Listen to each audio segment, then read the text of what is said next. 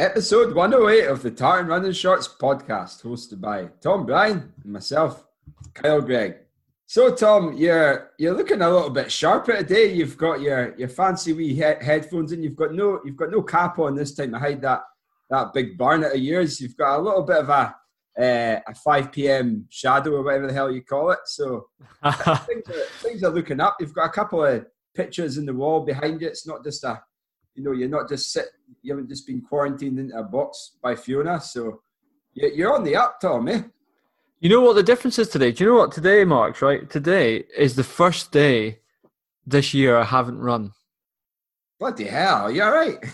uh, and, and it's it's a choice. I, I've had to, I've actually been.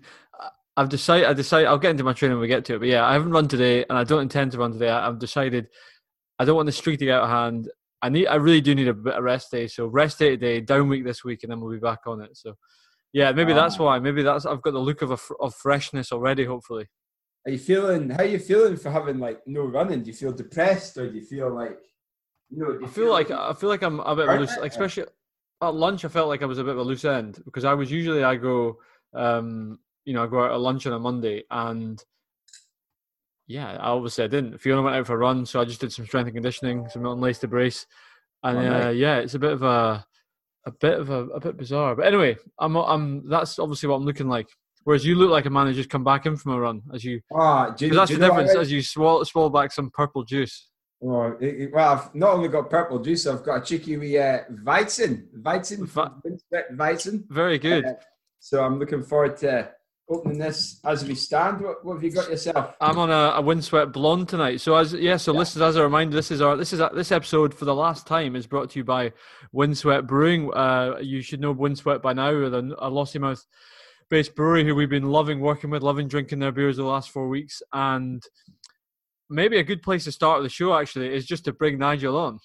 Bring him on, yeah, why not? And then we'll we'll ramble on uh, about how our running's been there. So Absolutely. You've been chatting to Nigel. Uh, apologies, I missed it. I had a Disney quiz that I had to attend. So, um, but yeah, I'm sure it was a cracking wee chat you had. Uh, all all things beer, no doubt. So here it goes.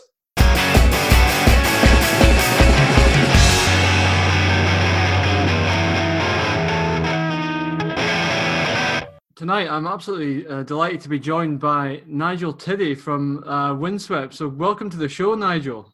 No, thanks very much. Nice, nice to, nice to be here. It's great to be invited. Brilliant. This is great. Um, this is the, I mean, this is dreams come true for T R S to interview the managing director of a brewery. It's uh, it's a really it combines our two favourite things, running and and beer. So, for our listeners who are not Northeast based, tell us a little bit about Windswept Brewing and, and where you've come from and, uh, and where you are today.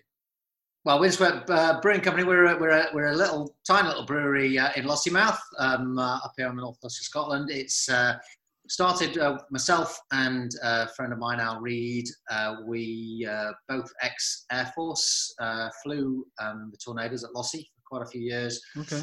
Um, and after leaving, we started, basically started playing with beer in a garage. And and after a few years and, and lots of people sort of saying how much they enjoyed what what we produced, we thought we'd we'd give it a go commercially and see uh, see whether on a small scale we could uh, we could we could get get people to enjoy some nice nice beers locally.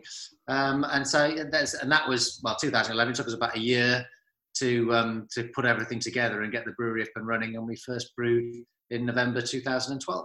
Nice. Um, the start of start of uh, Windswept Brewing Company. Yeah. What was your first? What was the first beer you uh, you brewed as well, a as a brewery? Well, the first beer. So when you get When you get the kit at the start, the first thing you do is you do a, you know, a practice brew. Basically, what you do is you put through um, the kit of beer so that you learn how to use it, because every all brewing kit's a little bit different. And we'd gone from working with tiny, you know, twenty, forty. I think eventually we had a sixty litre brewing run in my garage, um, up to sixteen hundred litres. It's quite a big jump, so it was a bit of a change for us.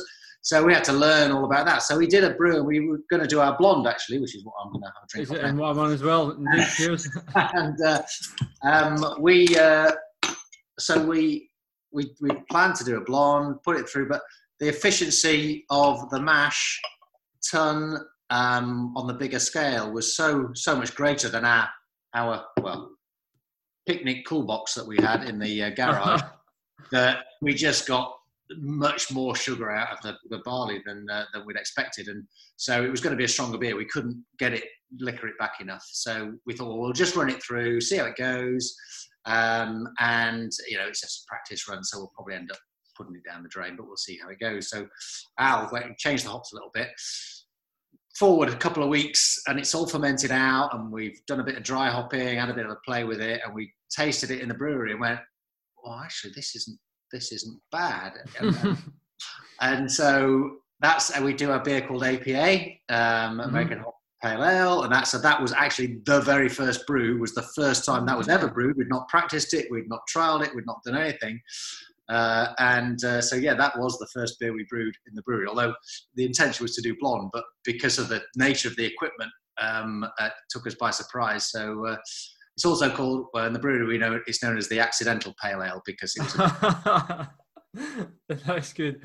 So you mentioned, I mean, that's uh, you know, that as a brewery I'm sort of quite, you know, familiar with uh, with your your range, and it's been really nice to to drink through them. Uh, I didn't realise you were you were ex Air Force, so I guess that, that I I assumed there, were, there was a tie with the um, you know, being up in that um, part of the world. But you know, we see you know we we see Tornado and, and Hurricane.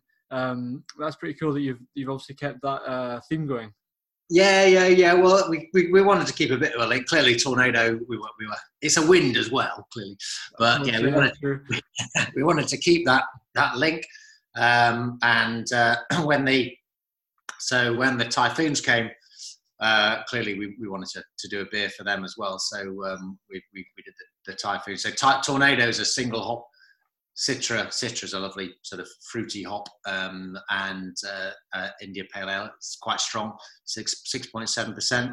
And Typhoon is, well, because it's it's not a tornado. We made it a little bit weaker, um, so that's two percent. And uh, but with Amarillo hop, so it's lovely actually. Um, Amarillo is all mandarin, sort of fruity, tangerine, orange flavors. It's great. Nice. And one thing we love about the, you know, we're, we're big fans of is your. your sort of your strap line, best when you've earned it. Where where's that come from? Well, that, there's a there's a bit of a story to this. So before, when I was playing with beer in the garage, I I um I a friend of mine quite about fifteen years ago or so got me into ski mountaineering, and uh, around about two thousand ten, I think it was. We were, um, we did a, my first big ski tour, uh, which was the Tour de Grand Rousse, which is three ten thousand foot peaks um, in the French Alps. Big, big, big day out, um, I, and uh, amazing, quite an amazing uh, trip. Wow. At the end of it, I was, because um, my friend was very fit, the guide was very fit, I wasn't that fit at all, and I, have, I was utterly, utterly gone, just uh, shattered. Got to the end of the uh, trip, we skied into the uh, into the, the, the resort, and of course you're going to have a beer at the end of it all. And and what we had was all they had was uh, Euro fizz, you know. So it was a fizzy lager. Yeah, it was cold. Yeah, it was fresh, and it was okay. Cause, but we were sat there looking up at the peaks we'd just done, at, at this fantastic tour we'd just spent the whole day doing, and I and I sat there thinking, I'd rather be drinking a better beer.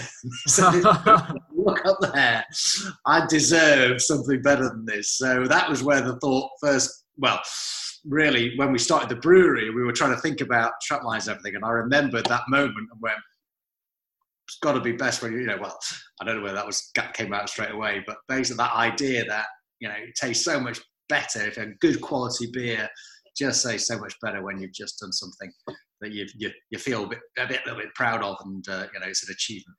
Absolutely. And you know, that was something you and I mentioned just before we, we start recording about one thing in, in the running world we see in the, particularly in the U S, is a real culture of of beer and racing together, and that, you know, I know from myself having run uh, you know, Chicago Marathon, Boston Marathon, races over in California, Oregon, that there's always a brewery present at the finish, and there's a real feeling of you've you've earned the beer, uh, and it's uh, it's nice to your local race, your you know, it's a local beer, but also that sort of social aspect of that community feel to it, um and and yeah, it's great. I think it's uh the best one around. It's great, and runners can absolutely attest to that, you know.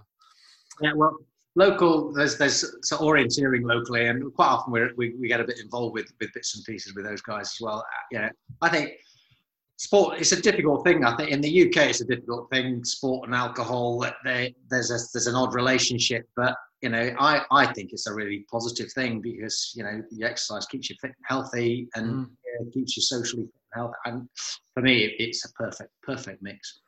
So best one you've earned, right? So we're, we are, I mean, I'm a marathon runner primarily. Kyle's an ultra marathon runner. So we, we like to run for a long time. What's uh, what we give us? Let's talk about some beer recommendations. Though. So you finished a you finished a race. You're looking to be you're you're you're thirsty. You're looking for a that sort of refreshing hit and a, a bit of a you know something that really that you've deserved. What was your what's your recommendation for a, a post run beer? Because I know from your website there's a lot of a lot of the the, the beers have got a best when you've kite surfed, for example. So what's yeah, your post yeah, post yeah. Uh, summer run well, beer? I would say any. Any of the lighter beers, so anything, you know, we've got we've got blonde would be good, four percent, mm. not too strong. Um, so you see, so I read there was an article in Runner's World quite a long time ago that I read, and and it said beer and crisps is the best, one of the best recovery foods. It's got it's got it's got water, so it rehydrates you. It's got salt and uh, carbohydrates, so it gets your energy levels back up, replenishes the salts and alcohols. Whoa. It's a relaxant, so it helps your muscles. That's what they said. I'm not. I'm not. I think, anyway, so, but you know, uh, something like blonde or Aurora as well, three point eight percent. Yeah, not too strong, easy to drink, and uh, and um, will help helps you to bit, bit to rehydrate and freshen yourself up a little bit. We also do a beer called Hurricane, mm-hmm. four and a half percent. That's if you like a hoppy, really hoppy beer. That's uh, that's a good one. Um, it's got Citra Amarillo hop in it, so it's just it's a bit brighter on the fruit hop flavors, uh, so that's that's a good one as well. Maybe steer steer clear of the of our ten and a half percent Russian Imperial Stout. later on, later on in the night. My uh, no, I've got to say the Hurricanes. I mean, my brother-in-law, he's a he's a he's a, a big uh, Windswept fan, and when we have our family sort of get together, he tends to bring a, a keg um, of Hurricane, which always goes down. Well, I always find it always goes down well after a, I quite often get a long run in the hills and I'm away with those guys. So that's. That's cool. And actually, the, uh, we know you've um, released a, a new beer called Halo recently, and that yes. seems to be. I know that there's a there looks to be a bit of cycling um, angle to that on your marketing. Is that? Uh, is I mean, running, cycling. Surely that's uh, that that seems. Exactly. Sort of yeah, it all goes all, all goes together. It's it, it's uh, we. I mean, we clearly we put a sport against against the beer and, and think about Halo. It's a it's a it's, um, it's a Czech Pilsner. It's yeah, it's, it's sort of good. It's, it's good, cold and crisp. So after any, particularly in the summer, most cycling goes on in the summer, I guess. Mm-hmm. So, um, uh, it's perfect, perfect for that. And uh, but yeah, it would be great after a run as well. Definitely, uh, definitely would work. Work nice. Well. I need to get. I need to order some of those up. We've just. Um, I've been uh, as a, not a post-run beer, more of a sort of Saturday night uh, in during lockdown. Been enjoying some of your Witch Pricker recently, which is a that's a lovely drop. Yeah, yeah. No, we're very pleased with that. Actually, that's our, the first uh, chocolate stout we've done. Um, but because we are, so all our beers. So Al and I made a decision when we started, actually, that we wouldn't use finings. Um, finings are isinglass, thing called isinglass, which is um, it's a protein you get from the swim bladder of a sturgeon traditionally. Okay. Um, so it's not suitable for vegans, vegetarians. So um, um, when Al and I started brewing. If, if I'm absolutely honest, we weren't really sure because we'd never used finings. We weren't really sure what they were or how we were going to use them. And we, we basically said, well, I'm not sure why we'd want to use these really. So um, we've just, we've chased, done certain bits and pieces to get the beer clear because that's what they do. They clarify the beer, but it means that our beers are suitable for, for vegans and vegetarians. And the Witch Pricker, so quite a lot of chocolate stouts, they'll have uh, lactose in them to make them a bit sweeter and give them mouthfeel. Okay. Um, uh, so, but so we've we've gone away from that. So it's not it's quite dark chocolate sort of, mm-hmm. sort of uh, uh, chocolate stout, which um, which yes, it seems to be going down very well. It's lovely, yeah, lovely. It's one um, I know I've uh, Kyle's been he's he's getting involved in that as well after a recommendation from me. So yeah. That's great. Um, so tell me, Nigel, do you do do you do much running? Well. I, It's all relative. Absolutely. We we welcome everyone as runners on here. But I do run. I mean, I, I run. I run to keep fit, to do other stuff. Although I do, I have done the odd. I mean, I did the, the turkey. Did the, did the turkey trot this year, and cool. Um, but I don't don't sort of run for competition. I run to keep fit because it's a really good way of. It doesn't take mm-hmm. too long to go for a run necessarily, but it, it, it's really good for your fitness levels to do other stuff. Um, but I probably, well, I try and go out once or twice a week. I hope maybe get out three or four times a week sometimes. Um, we're lucky here. Um, I'm in a, we've got some lovely woods nearby. There's a little lock we can go up and run around. So mostly I do nearly all my running on trails rather than the roads. I'm not, I'm not okay. you know, running on the roads, but uh, yeah, mostly trail running. Nice. Bits and pieces, and I've done, I've done, yeah, I've done some, some bigger, bigger things, but not at any great, not at any mm. great pace, or, but, but, but enjoyed it. I, I, I do love my running, and I, I love very occasionally now, you know, go out for a longer run, and it's just, it's a nice, great way to just clear your head, absolutely, and and uh, blow out, blow away the cobwebs, but also, you know, sort of think things through. I've, I've, it's a great thinking time for me. I, uh, I love, I love running. Particularly if you've had a, at the end of a busy day or a, something's happened and you just want to think it through, I think running's a great way of, of uh, sort of allowing yourself to do that. Absolutely. No, I know. I mean, today, actually, coincidentally, today, is, as we're recording, is uh, Global Running Day. And I know there's been a lot of uh, celebration, you know, on social media about the fact that it's, you're right, it's a, it's a de-stressor, it's uh, an opportunity to, you know, clear your head, it's a healthy, active lifestyle. And, you know, I think it's it's good to... it's good to, you know, balance out everything else in life, all the, the frivolities. One thing I'm interested to know is, uh, have you ever run a beer mile? A beer mile? Uh, yes. No, I've never done that. So we, so, and actually, you know, and that's something that we've, um, we're trying to encourage. And more, I mean, it's a, it's a massive thing in the States, and, you know, what would you hazard a guess would be the world record for a beer mile? Which, uh, it will be the, the, the format well, being, But beer, four hundred meters on the track times four. It's probably, well, it's almost bound to be significantly quicker than I, I can imagine. Um, but I guess it's probably around four and a half minutes or something stupid like that. Not far, not far off. four twenty-four, which is obscene. I mean, and to be fair, it's mainly people in the state. I mean, I, I couldn't run a four twenty-four mile flat, without, let alone drinking four beers, but it's, um, you'd be amazed. When you start looking into it, we, we held a, a beer mile in, in Aberdeen last year, and the rules are very strict. You have to, it has to be a five percent beer. The it needs to be in um, it needs to be from a can. Blah blah blah. So it's very. I mean, you okay? You, oh, wow. you can actually pour into a glass. I think there's the rules, but um, yeah. So if we were, so we were thinking, we were thinking actually, if we go next time we do it, because we're always on the prowl for which beer would be suitable. So A P A is on the list now because it's at five percent. Yeah, A P A. Yeah. Or, or or if you want us to make it really difficult, we've got a stout that's five percent. So our eight percent. What's what's the, what's your five percent stout called? Uh, eighteen oh six. eighteen oh six. Okay, I think I think we might stick to A P A. Actually, that might be a that might be a better one. That'd be a bit easier, yeah, definitely. Yeah, very well, good. No, that'd be great. That, that, I've never, I've not, uh, I've heard of beer mile, but I've never, I've never, I've never run one. You know, they're they're and, and they're they're they're a great thing. Um, very great to watch, great to participate in, and you know, it's part, it's that, you know, sort of mixing of uh, of of community running, you know, beer we talked about before. And actually, there's an event in the, in the, the U K called the Night of ten thousand P Bs, and it's uh, a famous now ten thousand meter race on the track in London, and it doubles as the Olympic trial, so it's a really big race. And what they do is they erect a marquee over the, the back straight, and they have a bar, so the athletes run through a bar, and there's all everyone's there having a beer. And again, it's just a great example. It's at night. It's a great example of combining these two, you know, fantastic social uh, activities, and just shows, you know, you don't. It's not the the two can absolutely be connected. So we're, that's the one of our missions uh, here at T R S is to really start to reunite these uh, our two our two loves. So. The beauty, um, the beauty of that is you could do it socially distanced as well. That'd be great. So of get- course, yeah, absolutely. How is uh, I dare ask? How is how is um uh COVID life uh, up at um Windswept? Well, it, I mean, it's very different. We uh, we are we don't we don't get to see the bars shut, so we're not seeing all our customers and friends down there. I mean, that and that is yeah. that's sad. You know, it's it's a real shame seeing it there and and, and not being used. Um, we're selling a lot of beer online. Um, okay.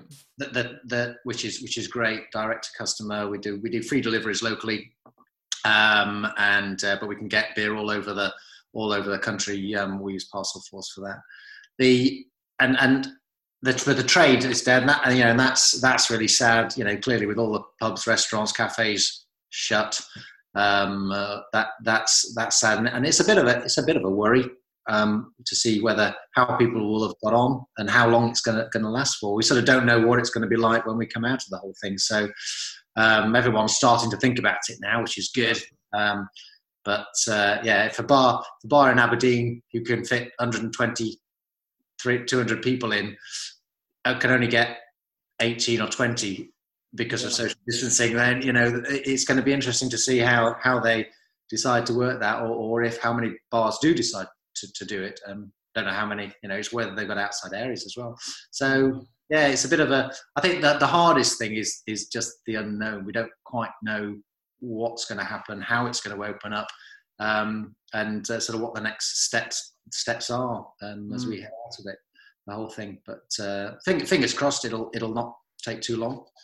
No, and, um, and, uh, and, and it'll, it'll have been, it'll have been not too long for, For, for, for all the, the bars and restaurants and everything wow. to, to to come out to be to feel that they can they can get going again, and because um, uh, because I mean right over the summer busiest busiest oh, time course, yeah. and everything in, in, in this part of the world, Highlands and Islands and all around there. So yeah, it, it, well, it was never a great time, but um, econ- economy wise up here, it, it, it's it's a really it's just just just the wrong moment at the beginning of the summer. Um, so uh, yeah, we'll have to see. See how um, how the powers that be decide to yeah. break it all out, but um, but we're we're we're we're holding our own at the moment. But the online sales are great, and everyone we're getting loads of fantastic support. Customers have been brilliant, um, really supporting us. Um, so we're getting plenty of plenty of plenty of bottled beer out, but we're brewing brewing less. But um, it, it's it's sort of it's quite a, it's a it's it's busy, but a little bit more relaxed than, than normal. So it's it, it's uh, it's okay. It's okay. I'm looking forward to the. I've got my ticket for your comeback party. I'm very much looking forward to that. Yeah, well, yeah. I mean, if, if and when it happens this year, or whenever it'll happen. Yeah, yeah, yeah. No, no. We're looking. We, we, we're actually looking to. We were looking at, at, at deciding exactly how we're going to do that, and then we thought, oh, as soon as as soon as lockdown stops, we can do it. And then it's like, oh no, we can't really. Because yeah, well, you know, we could have twelve people at it at the moment. That wouldn't be much fun. Yeah, so, yeah, two meters apart. Yeah, yeah, that's right. So yeah, so it probably be, looks like it'll probably next be next year. Hopefully, early next year once uh, um, they're they're allowing larger gatherings. So um, yeah, we'll we'll uh, we're, we're looking forward to that. Should be good fun. Great. So yeah, so listeners, if you're um, if you're you know, as we've said each week, if you're hankering for uh, a, a good tasty northeast brewed um brewed beer, head to windswept brewing dot com. You can your all your uh, all your demands can be met on there and their their online shop, which is really cool. So well, Nigel, thank you so much for joining us. It's been it's been great to have a, a chat, and we've uh, and you know we've we've absolutely loved uh, working our way through your your back catalogue, as it were, over the last uh, your last of the last month. So yeah, we're I know I got one of your barbecue boxes um, mixes arrived uh, early in the week, so that's uh, that's set me up for a few weeks, which is great. Brilliant. Well, Tom, it's been a pleasure talking to you as well. I've really enjoyed uh, having a chat, and uh, yeah, I now feel I ought to go for a run. So. That's great. Well, there you go. One mile. That's all I need to do. that's, that's it. Good beer. Great. Well, um, we'll be. Well, hopefully we'll catch up with you soon. If not, we'll see you at the uh, see you at the after part, the comeback party. Definitely. Definitely. Brilliant. Great stuff. Right. Thanks, Nigel. Thanks very much. Catch you later on. Cheers. Bye.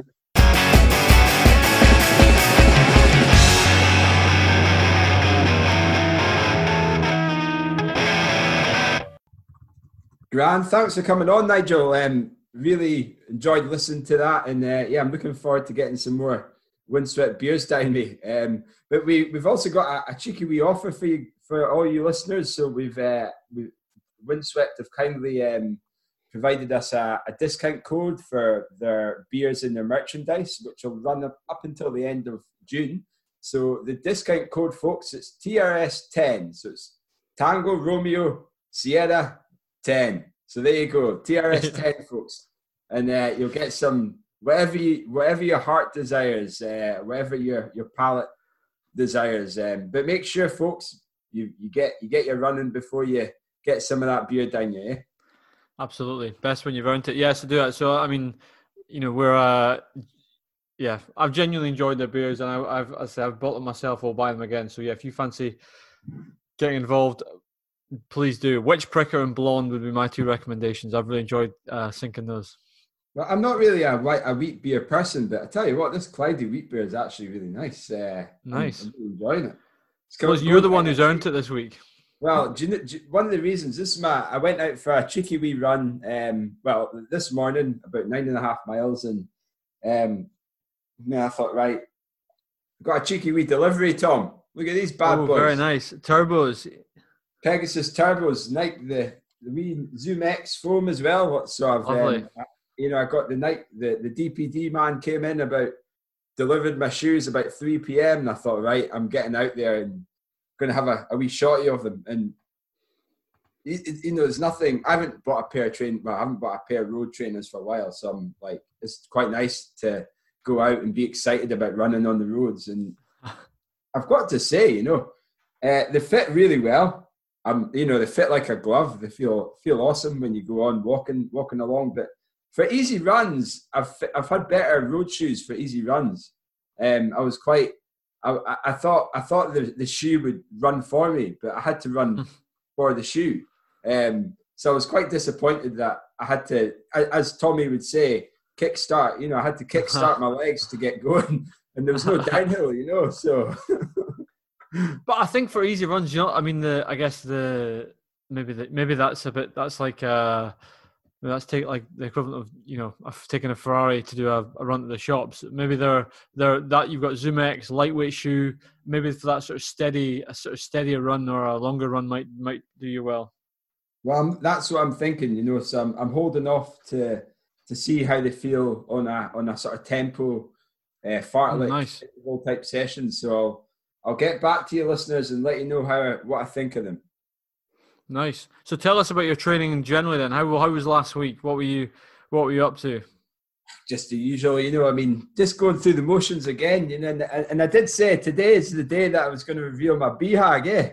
Yeah, and is it happening? I'm slightly ner- I'm slightly nervous to, to reveal it because uh, it's, you know, once once you've revealed it, there's no going back, is there?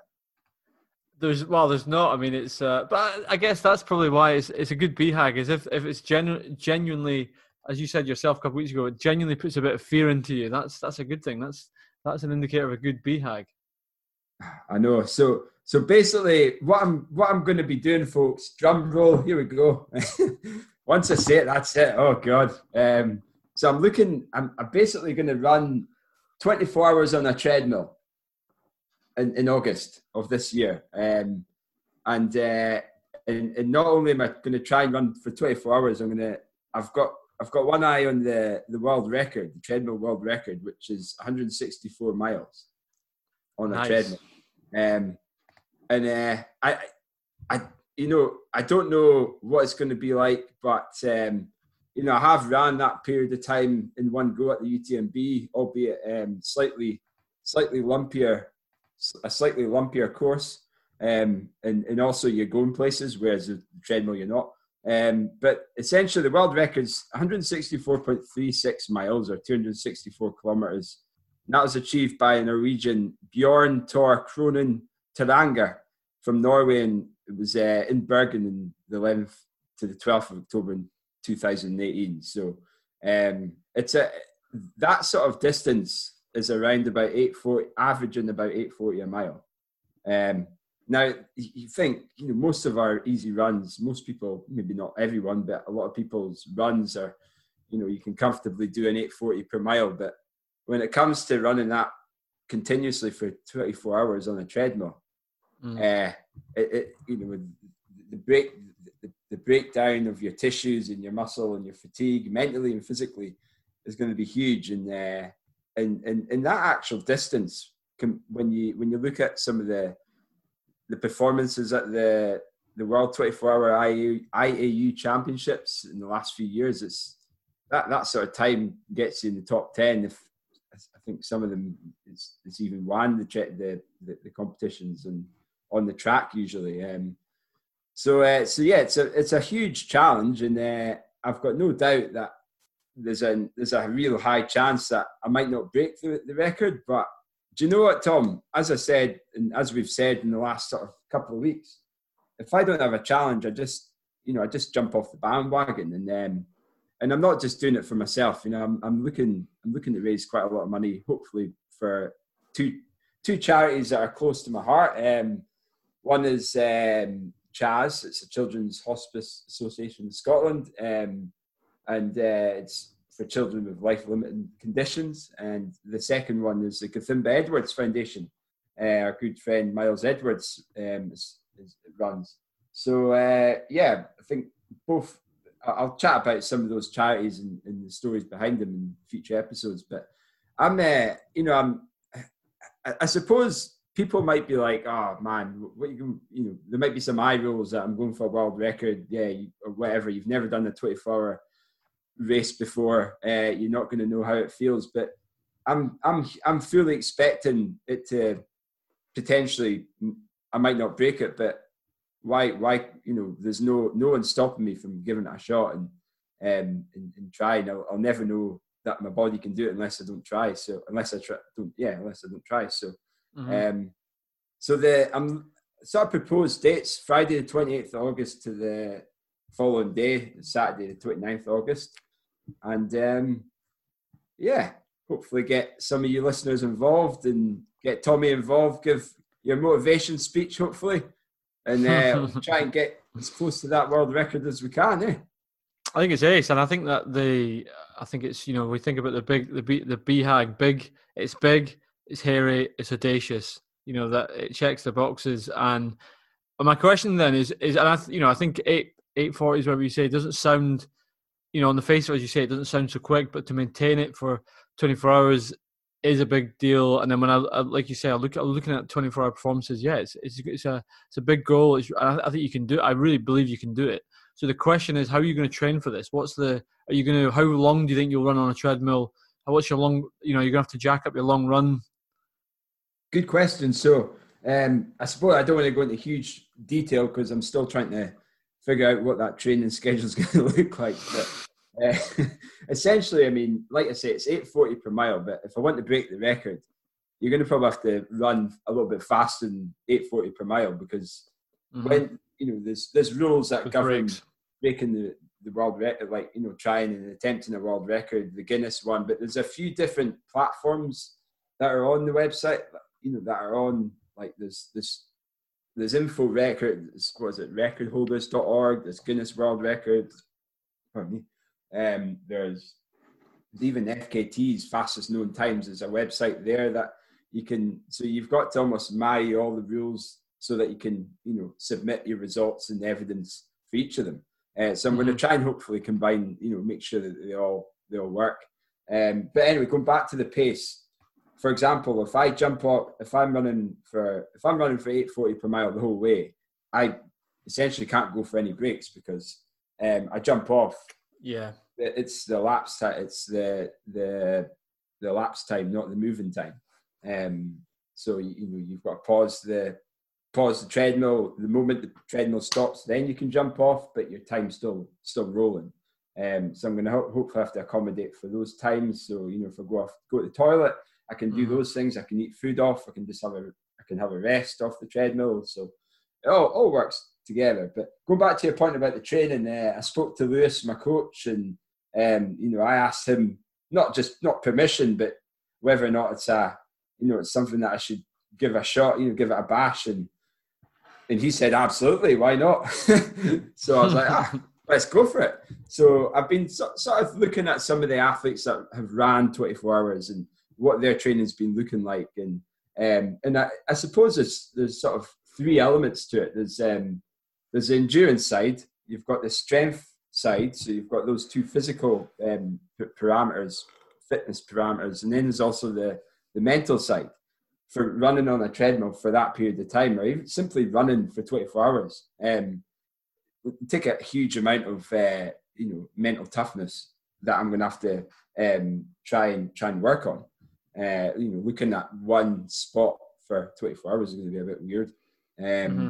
But the the strength side, you know, putting together a strength program. Um, so I've started essentially mapping out what sort of strength training I'm going to be doing. So I'm going to be doing sort of lower leg work twice a week and then core work twice a week. So four strength sessions a week.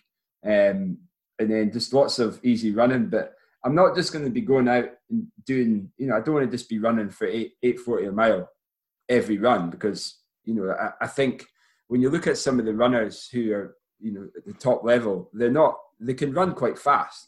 Um, so I want to keep some of the speed that I've already got. And if I don't keep that, then there's a chance that that, that sort of, uh, that buffer that I've got, that variation in speed, you know, becomes a, a lot more, um, the, the spectrum's less. So um, I want to keep a range of, of different speeds in, in my bank, and, and hopefully that'll mm-hmm. that'll work work well. But um, some, yeah, a lot more sort of potential marathon training type sessions. Um, I'll still do lots of easy running and start, you know, potentially doing, I don't think I need to do anything more than eighty kilometres as a long run. Um, a lot of the runners don't really seem to be going any more than that. And there's quite a lot of evidence to say, if you, even as a twenty-four hour runner, if you were to run out for over one hundred K and just do training runs at, at that, the, the, the, the balance or the, the, the advantage in, of, of, mm. of um, adaptations isn't going to be as, as huge as, yeah, just going out and doing like a, you know, a shorter run. So I think shorter runs, maybe doing a lot, you know, back-to-back long runs um, might mm-hmm. help too. And, and slowly getting used to the movement of the treadmill as well. That's going to be quite important. So you'll do, so you'll, when you say long runs, you'll, you'll be looking to do those eighty K runs on the treadmill? Or I think you... some of it on the treadmill or, and or flat outside. Um, okay. Maybe just a mix of things. And also I think you do, you know, mechanically you do run a little bit different on the treadmill versus outside mm-hmm. on the road, but you know, keeping the elevation probably a little bit, um, yeah, less than, than maybe what I have done in the past will, will hopefully help too. So, um, and yeah, and also like the strength sessions, you need, you know, it's quite important to have a good strong core, because it's going to be the same repetitive action each time. Whereas on trails and road, even you, you, can, you tend to use different muscle, you know, muscle groups and, um, you know, muscle types as well. So, um, mm. it's just the same repetitive movement, so I'm gonna have to get used to doing that too. So. It's uh, it's a, I think it's fascinating, mate. I'm really looking forward to. We got, so what's that? Ten weeks by my reckoning. Right, ten, ten weeks, something like that. Yeah, yeah. So ten weeks. So the next, so the next ten weeks, we're gonna have uh, very entertaining uh, weekly updates on, on what's happening. And you need to get involved with me on Zwift, mate. That's the that's the next thing. You're gonna pass. You're gonna spend some time on or or what or I don't know whatever you're what you're gonna watch. You're gonna start watching. Um, Star Wars: The Clone Wars is what oh, seven seasons to get through. That'll so sort you out. To watch.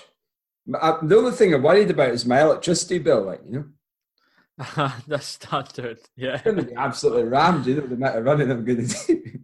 Aye, that's, uh, that's so. I mean, and also, so you, you didn't mention it, but I guess one thing the listeners will be interested to know is, so you're going to run it on a calibrated treadmill at the uh, Sports Village. Is that right? I think that's the plan. Yeah, I mean, um, I've spoken to them and they're really keen to to jump on board. Um, the Yeah, in terms of the calibration, I'm hoping the suppliers are going to help with that and produce the cal- you know, all the essential evidence that the records would need. Um, so yeah, so that's all above board, and hopefully looking to do a live stream. And I think, you know, there's been a few world records recently on the treadmill, and, and I think that yeah. certainly that better one inspired me. Um, but even the last week, there's been world records at, I think it was at half marathon, marathon and fifty K and one hundred K. That's right, yeah. That's right. A lot of the records went this weekend. Everyone's yeah, on yeah, it. Yeah. Are you sure no one's got te- they got the twenty-four hour one lined up for the next ten weeks? You know, I've revealed it. We might have to cut this out. You know, there might be a few people lining up to do it. But do you know what? Like, I'm absolutely delighted if people are going to give it a shot, because it doesn't bother me. I'll still go for it. And and at the end of the day, I'm doing this as a challenge for myself. And I'm also, you know, in terms of raising money, like, I, I don't want to sound like a like a bit of a dick, but running a marathon doesn't really it scare it doesn't really scare me, and I don't think to run it. I could go out and run a marathon just now. I'm fortunate to do that, and it's not a huge scary challenge. But to run a twenty-four hours on a treadmill in in and go for a world record scares the shit out of me, and mm. I don't know if I can I, getting my head around that's quite. quite challenging, and, and that's similar to the U T M B. Running for that period of time and that elevation scared me, and this is one of the other biggest challenges I've ever mm. done in terms of my sort of running career. So Um, I think that's where we. I think that's been where we dis- where we differ. Because for me, the thought of going out fast at a marathon, you know, I, I, I really, I when all is said and done, I want my times to be. I want to, you know, for me, the thought of going out at a fast time is that I can't. Prob- I possibly can't hold on to. That's a big. That's a big deal. Like, you know, and eventually, you know, looking at whether it's two twenty-five or in the future down towards two twenty. Those are the. That's the real scary thing. Whereas for you, I guess yeah. it's more. It's more how long can you go for. Yeah, I mean, I know, like, I can run for twenty-four hours. Well, I don't know if I can. I mean, you saw me at the, well, you didn't see me at the Hardmoors, but you saw me at the U T M B. So U T M B. A lot of walking in that. And that was, a lot of that's to do with the stresses and strains of running uphill, running downhill, mm-hmm. and technical terrain and at night time. Whereas this is a continuous movement for twenty-four hours. And, mm-hmm. and it's eight forty a mile. Like, I know I can run for eight forty a mile. I just don't know how long I can do it for. And I, mm-hmm. I think every, I, not, I keep saying everyone, apologies, not everyone can do that, but, um, you know, a lot of people are, I can easily do that. So it's, it's how long can you do it for is the, the question. Mm-hmm. And and another important point of the, you know, the, the treadmill and the conditions. I mean, the conditions, usually we say if you go on a treadmill, you want to replicate the road outside on a flat road, you hike the treadmill, the gradient up to like one or two percent. Whereas for the record, the world record purposes, you don't have to put the gradient, well, you don't put the gradient up, you put it to zero percent. It's not a world record on the road, it's a world record on the treadmill. And mm-hmm. it doesn't, and I, I suppose another important point is it's not it's not a world record, it's not a world, it's not an it's an official world record on a treadmill, but it's not a a twenty-four hour world record outside on the track, you know, it's it's a different type of thing. And that, I mean that that's crazy, but the incline zero percent which should hopefully mean that I should be able to go a little bit quicker on the treadmill versus outside. And I'm sure you're the same, Tom. If you go on a treadmill, you you know, you, you drop it down to zero percent. You can run quite fast compared to outside, you know, if you're doing mm. some intervals and mile reps and things. So, uh, aye. So, yeah, that's, I think that that's hopefully, I've got all that out there, and uh, looking forward to the training and the, the event day. Yeah, very much. I think it's going to be it's going to be uh, it's going to be really interesting, and I think it's good that you put out there. I think that's going to that'll push you on. You know, I, I think for me, everyone's different, but I'm a big believer that public goals are the way to go. Once you commit to something, you know, it's out there for everyone to see. It doesn't matter if just you're telling your your your husband, or your wife, or your kids, or your mates, or your coach, or in our case, the fifteen hundred listeners a week. You know, that's it's you know, it's about putting it out there and committing to it. And you know, there's I don't I think. having a fear of failure can often hold people back. So yeah, I think it's. Yeah. I think uh, you know when you're can't when you can't be arsed, and you remember, you know, I've I've put it out there that, I've, that I'm going to do this. There's no twenty-eighth of August. If you don't step on that treadmill, you know that there's a there's an expectation now. No, that's it. And do you know, like, you cut this from. Like I, I I mean, I don't know. I mean, if I fail it, I'm I'm going to be gutted. I'm going to be absolutely gutted and. But I'm I'm not like although I'm not going to be embarrassed or ashamed unless I don't bother oh. doing the training. And um, I, I don't know. I, I think a lot. You know, it's that's why I started doing ultras. I didn't know I'd be good at it, or but I, I thought I was okay at it, and it was the right time to step up. And I've I've never looked back, and hopefully, you know, going doing something like this, I won't look back and regret it. But It'll take so a, you, a shitload out my, my, my body, but hey. But you know, yes. you're gonna have to start doing. You're gonna have to start doing long runs, and you you know that's the and stop pieing me on a long run. I, listeners, I was due to meet up with Cal for a long run on Saturday. But he he decided he couldn't because he, he was speaking to his coach, and I see you only did ten miles, mate. Come on, I didn't. I didn't have a long runs with me now. Well, in my defence, Sunday was going to be a because you weren't going to get up off your arse or wake up at six a.m. yeah. Go Benny here. I was like, you know what? I'm just going to get up at seven and run for my house since he's pied me. Yeah, uh, fair enough.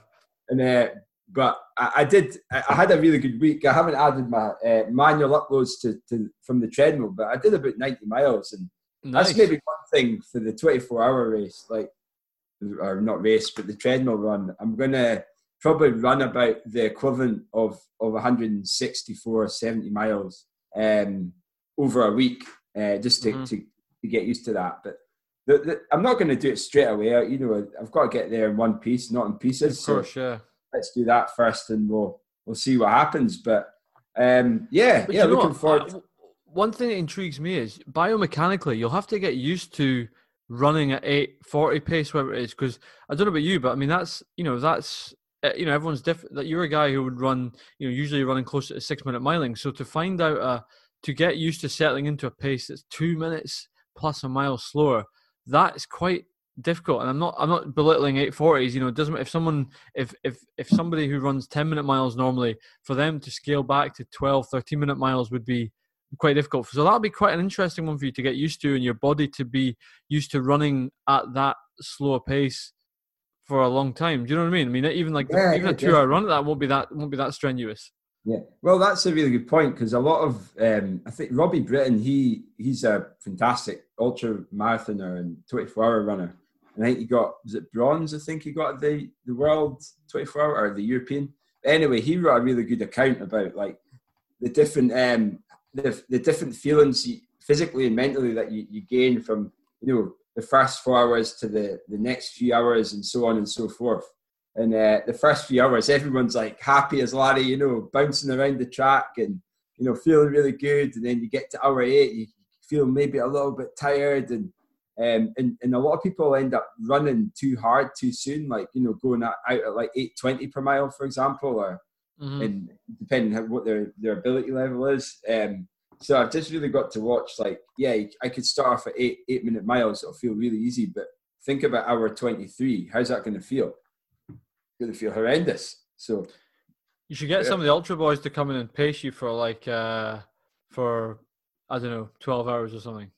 Well, I, I you know I was thinking um getting different people on, you know, there'll be different, there's lots of treadmills at A S V, getting a few of them up next to us, and you know people can jump on and keep me company, you know that'd be good fun. Yeah, sweet. But well, anyway, we'll chat about it. We'll, we'll close off this this uh, this chat. Unless it's very exciting, else. though, mate. Very exciting. Yeah. So, listeners, get in touch if you've got any treadmill advice or ultra advice. We know the community listens. For Kyle, get in touch. It's going to be, you've got a ten week journey to share. Yeah, and and honestly, anything you think, if you think I've got no chance, tell me so that it it gives me more revs to to kickstart my legs, as Tom keeps saying. You need to get one of those downhill treadmills, mate. Yeah, downhill. If you've got any suppliers who've got downhill treadmills, just or, or, or fast, uh, uncal- you know, calibrated wrongly treadmills, give me a shout. Oh, I mean. Nice. Anyway. So that sounds like a pretty. That's anyway. That's very exciting, and we're. I'm. I'm looking forward to the to the big day. Aye, me too. Yeah, uh, you know, looking forward to the day after. I'm timing wise. I'm wanting to marry it so that um, you know we finish at like two p.m. so we can get a day session in afterwards. Nice. Yeah, I was going to say you don't want to be starting like eight a.m. You want to start Aye. midday. Nah, no, no sleep for the wicked after. That's absolutely. Sure. Yeah. Also, if it's at A S V, surely you, you can clock that for as a day at work, can you not?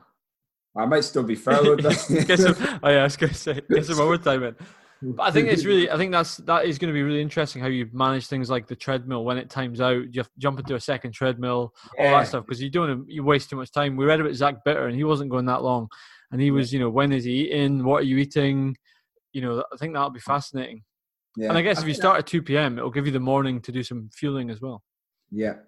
Yeah. Looking forward to it. It'll be, it'll be good. So, but we'll keep cracking on and chatting about some of the developments that, that'll lie ahead. We're, We're, we're full full beans in. Um, my fundraising page will be up next week, so if anyone fancies donating, I'll pass over the information too. And uh, absolutely, yeah. maybe maybe they can donate at like a miles a, a pence per mile or something. That would be quite, that's a good way to donate. That's right. Yeah. Double doubled if uh, I break the record. Yes. That's an incentive there. Eh? Yeah. Anyway, well, well, talking about ultra, well, let's let's even let's introduce the show. We haven't really introduced the show, have we? No, we haven't. So this um this week actually we've got a couple of cool things on. We're, I know we're way in, but we'll give you an update on what we got on. We've got um we've got Ron Morrison, Scottish Athletics President, is going to join us for the first of a two part with him. Good to catch up with him in lockdown. And Ron's a man with a, a extensive career in Scottish athletics. He's worn many hats. You know, an athlete, a coach. Uh, president, various roles within as an official, so really great to get him on. um, I could have spoken to Ron all day. And we've also uh, we're going to catch up with Ali Sutherland, who's uh, who's the our, our local hero who we've spoken about, who's run a regular T R S runner of the week for the last since lockdown. Absolutely, Ali has run over fifty marathons in, in fifty days since uh, lockdown started. Uh, it'll be interesting when Ali comes on to get his to get his take on why he's done this ridiculous challenge, and, and maybe talk us through some of the feelings he's had through it. So. Um, Yeah, so a bit of a a, a good uh, a, a couple more guests for you. Well, he he's actually coming on in the, in the next minute or so. Um, so uh, yeah, that'll be exciting. I think he did like well, well, we'll chat to him in a minute or two. fifty-one marathons, I think it was. He did not so, fifty, fifty-one. Aye, fifty-one. Yeah. So well, fifty days, fifty-one marathons. He did double on the last day, but he'll get to that. Hello, Ali. How you doing? Hey, Ali. He's out on a trail. Superb. Yeah, I like it. Hey, there we are. There we are. How you, how doing? you doing? I'm all right, yeah. How are you guys? Oh, we're, we're all the better for hearing your voice. Uh, we didn't know if you knew how to work Zoom. We're like, get off mute, get off mute. I'm, I'm not going to lie. This is my first Zoom meeting, and T R S four weeks ago was my first podcast. So, it's oh, all good man. Brilliant. It's, uh, and so, listeners, just to set the, tone, the, tone, the scene for listeners, because we can see him on the video, of course. Ali appears to be stood on a country road next to a field, and he appears to be halfway through a run. Is that is that a fair assumption? And is that Benny here in the background? I, I'm trying to get you a bit. That's that's the view from the bottom of my road. Yeah, but I'm, I'm finished my run. I'm going. I'm hit, once I'm finished with you guys, I'm away to the bar. Oh, oh nice. Man. I thought you didn't get a signal in your house. You have to go outside on your roof or something. Yeah. um, well, uh, so well Alex, as you know, you know the thanks. You know it's great that you you're now one of the T R S gang and you're you're listening uh, loud and proud on the trails. Um, hopefully, we've kept you entertained for fifty-one uh, marathons. But te- tell us, um, well, tell us what you did and, and why you did it. Yeah, no bother. Eh? I've been I've been thinking about, you know, sort of doing something different for a while, and I'm yeah. not gonna lie, the first the first three weeks of the, the lockdown I did uh, five miles one week, and then I, I did thirty miles the week after. I stood in the scales, and the scales said that I was a stone heavier than I was when I did the D thirty-three. So I thought, I need to do something here before before I lose all momentum. You know, with all my races being being cancelled and postponed. Yeah. The, the fifty and fifty is something. It, it's been it's been an ambition, a dream of mine to do since I first read a book a few years ago, uh, years ago called fifty and fifty, and uh, I've just never had the time to do it with work and whatever. And I, I, I'm going to be honest, I wanted to be able to look back in a few years and say, sort of during lockdown, I managed fifty marathons in fifty days, and and I said to my wife, I said to my wife, uh, what do you think about me going out running for half the day? Uh, go for it, get, get to the house. So I thought, well, that's better than a divorce, so off I went. Oh, she'll be delighted then, eh? Yeah, it was win-win for both of us, yeah.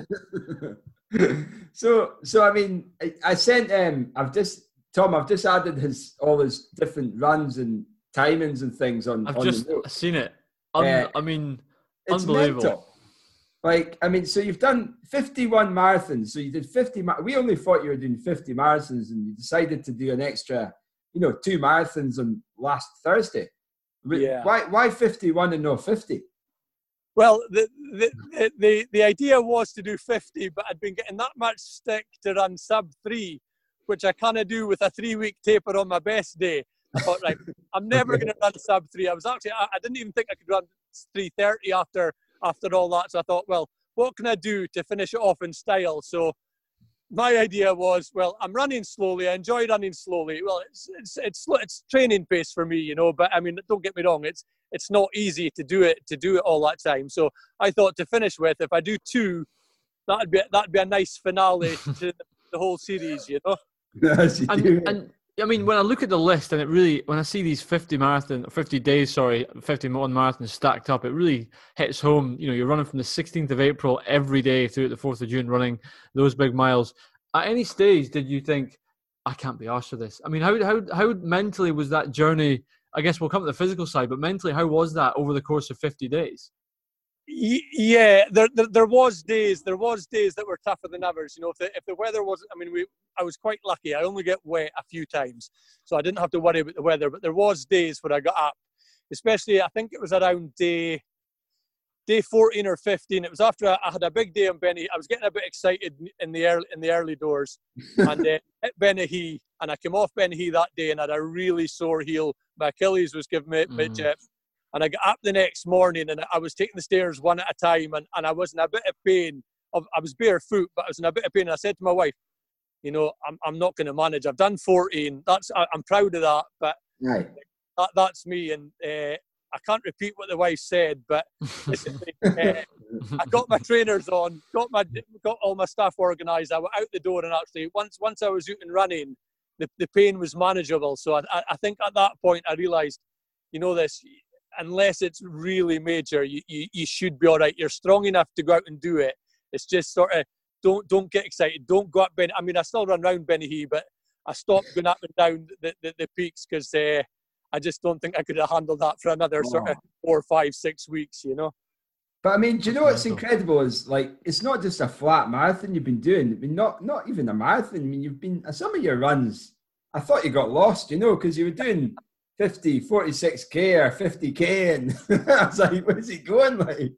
Well, I, I, again, yeah. on, on the on the days where I was struggling, I found that if, if I went, I mean, most days, the, the, the first half of the marathon would be the toughest. It was usually yeah. the hilly, which meant I'd okay. get the easier, mentally it would give me an easier second half. So yeah. what, what what I would do is I'd go out, and if I was struggling a bit, I think, right, well, if I can go out and do three or four K or a few K more today, when I'm yeah. feeling fingers crossed tomorrow, the twenty, the forty-two point three will be that bit easier, you know. So I, I just stuck with that. And some of the loops, unfortunately, as as as much as I tried to make the loops as close to the marathon distance as possible, some of my, my sort of favourite running routes were were slightly more. So I had no option. It was either run twenty-eight miles or twenty-seven miles, whatever it was, or or run twenty-six point two and then spend half an hour walking home, which I, which yeah. I didn't do much, you know. And do you know what, like, the thing that, star- you know, surprises me, it impresses me is your times as well, you know, like, you're, you're not, you're not, sh- you're not, you're not just walking them, you're, you're going at a fair pace. I mean, there's a, there's a huge, in terms of your moving time, you know, your variations from, I, I don't know, like, what's your, your average? I think you did send it over. Your average for the, was, move, your average was four ten? four ten. Or just over forty-three K, yeah, that, yeah. that was the daily average, yeah. Nice. Yeah, and that, that's uh, that's elapsed time, but your moving times, is it three forty-seven, is that? No, no, that was that, the elapsed time's about, I mean, every day, because because I didn't want to burn out, I, I was doing a break about halfway, and another one somewhere in the thirty K, so my, my, my, my average, my elapsed time was about twenty minutes more each mm. day, the, what what you're seeing, you know. So if it was three forty-seven, it was four oh seven. If it was four hours, yeah. it was four twenty sort of thing. Mm. It was yeah, roughly okay. about that, you know. Still, I mean, that's bloody impressive to do that on, on the sort of course in the trail. And I know the trails around Benahee, they're, they're, no, they're no flat anyway. That's for the, the best of times, eh? So yeah, I mean, well, you'll, you'll know yourself. I mean, running on the flat's nice, but I think because I, because I've no option but to run in hills out here, I think it keeps you from from going too hard, yeah. and mm. I, because I'd set off to, to do the fifty, I I didn't want to burn out too quickly, which was a, a major worry, or tweak something. I mean, I, I was really, I mean, for the first sort of three weeks, I thought, well, it, this is all good. But then once I started up the numbers, I was a bit worried about getting injured. So I think doing that hills allows you to use sort of different muscles, yeah. and it stops you getting excited with yourself and, and going off or, or running too quickly for too long. You've got to slow down, and then you yeah. can always. You can always sort of go off a wee bit on the downhills, but the, the hilly bits, I think, has actually been a, a blessing in disguise, really, you know. Oh, did you have any... Com- Sorry, were you gonna I was going to say, f- physically, do you feel, I mean, that is, from a training effect, fifty days like that is massive. Do you feel fitter off... The, I know you're obviously, I'm sure you were pretty sore by the end of it, but do you feel fitter as a result of that, this journey as you've been through? You know, it's funny, my, my brother was asking me that the, the same question, you know, and... Uh, I have to say, toward, toward, towards the end, physically I was feeling better, but mentally I was, you know, in the forties. Mentally, it was it was becoming a bit of a struggle. I'm just glad that every morning I was sort of getting up, breakfast, pack on and out the door pretty sharp, you know. But I'm out for six miles yesterday, and I've been out again today. But yesterday, I have to say, I mean, even though I, I was tired in bits and going up the wee hills I did do yesterday, we're still tiring. I felt really good. I felt as good as I've had in ages. So whether that's sort, whether that's psychological or not, I don't know. We'll have to wait and see. But I felt really good, and I felt really good doing today's run as well, actually. Nice. Right. Now, the question I've got is: have you dropped? Did you lose that one stone then? Uh, well, at the D thirty-three, I was twelve stone one. Three Aye. weeks later, I was thirteen stone one. So I jumped on the scales last Wednesday morning, which uh, Wednesday night, sorry, which was day forty-nine. Yeah. twelve thirteen. I lost two. Wow. I'm not doing it again to lose weight. Oh no! It's off season, guys. So I'll just, I'll just ride, you know. And what, so what's next then? How do you fo- how do you follow up something like this then? You've done, I mean, incredible challenge. What what's what, what's next then?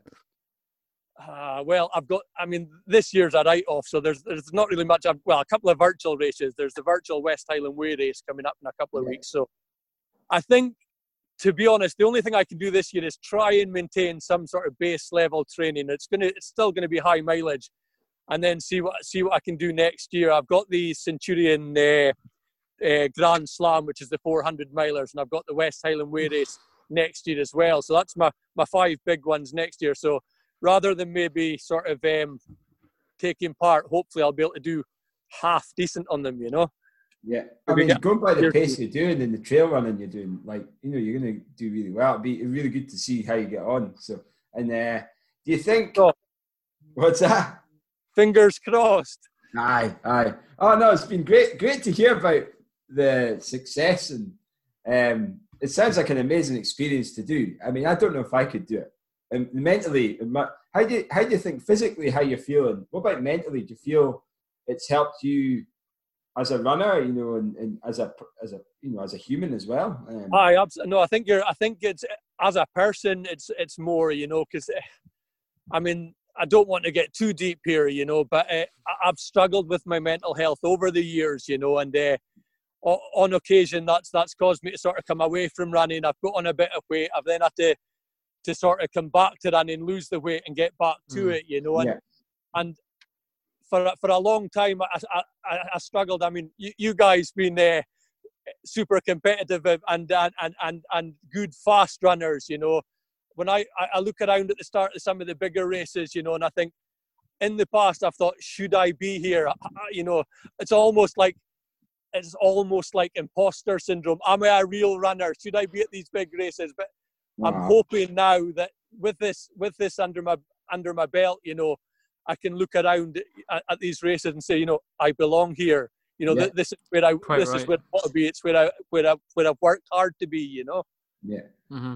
That's, yeah. Absolutely, it's brilliant. Yeah, I, I really like what you've done and how it, how you know the positive impact it's had as well for you, and also for not just you but listeners here. You know, we've had so many comments from from oh. some of our listeners, and it's inspired me, and it's been not just something that you've done but something that you've, you've shared for other people, and they're really getting behind it. So and and you know, challenges that they might want to do, and, and, and the benefits it'll have for them too. So it's it's like a, a chain reaction, you know. Absolutely. Honestly, yeah, you, yeah. It was it was it was loosely on our radar because you're a local guy, we know, and I I know I. I know you to to nod at a park run. That's about it. And so it's like, honestly, that so that was how it was kind of on our radar. And we can't emphasize how many listeners get in touch saying, "Have you seen this?" And there's guys yeah. like, you know, Martin Butcher springs to mind. Guys who are not, you know, not necessarily northeast, who you just really stoked the fire in, which is brilliant, absolutely brilliant. Yeah, yeah it, it, it's funny because um, I'd been off Strava for a few years, as you probably noticed with that uh, snow yeah. photos, you know, when, when, when my dog, when she was a pup, she's now an old dog, you know, and uh, uh, yeah, the, the, the Strava thing, I'd come back to that uh, and I thought, well, you know, I've, I've been on Strava before, it's a good way to log the mileage, it's, it's a good way to prove what I've done as well, you know, and, and I, I have, you know, Martin Butcher's been an, an absolute star star for me, you know, he's been so, so supportive, you know, I've ne- never met the guy, you know, that, that's probably cool. changed in the next while, I'll probably bump into him at a race or yeah. I, I arrange to meet for a race somewhere, there's other guys, there's so many people I could thank, you know, that have, that have every day supported me, that, that I was completely blown away by it. You know, it's, it's, it, it was something I didn't expect, you know, because I, I, I set off on this challenge. I didn't, the only person that knew really was my wife, and, and uh, one of my sons knew that uh, still lives with me. He joined me for the sort of the first few, which was fine because he was carrying all the water and juices and food and et cetera, you know, so donkey. I made use of him while he was keen, you know, but he, he soon got bored of that, you know, so uh, yeah, yeah, it's, it's, it's, it's been, it's been a humbling experience to, to say the least, you know. Brilliant.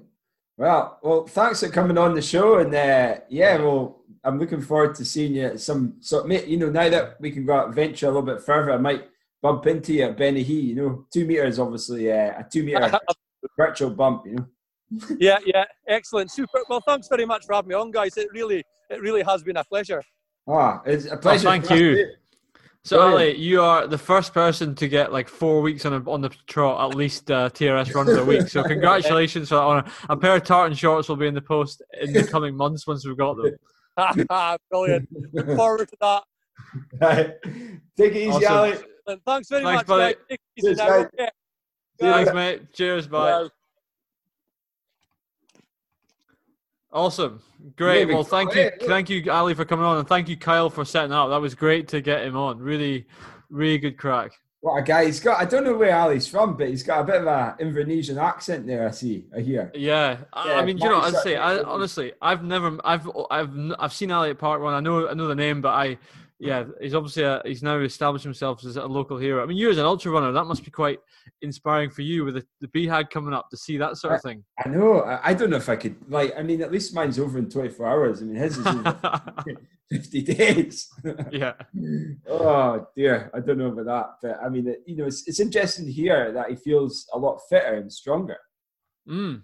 You'd think it would, you, you know, after doing all that, you would, your body would just disintegrate, but um absolutely, but, you know, you know, mentally and physically better in shape. So, and and maybe that's to do with that he wasn't racing it. He knew he was going, he was going at an easy, not, not. I mean, looking at his pace, it didn't look that slow. Um, no, it didn't. But for him, maybe it's it was a comfortable pace that he could manage and sustain for over fifty days. So, great job. So if you're interested, listeners, go find Ali on Strava, have a look. You can see they're all on there. It's it's amazing to look at. And Kyle's just put up on our notes just before the interview there um, a table with all his his distance, his daily distance, his daily elevation, the calories he's burning. We're talking about four and a half thousand calories a day. I mean, it's it's bonkers, absolutely bonkers. It says me who sat on a rest day today. I'm feeling like even more of a fraud now.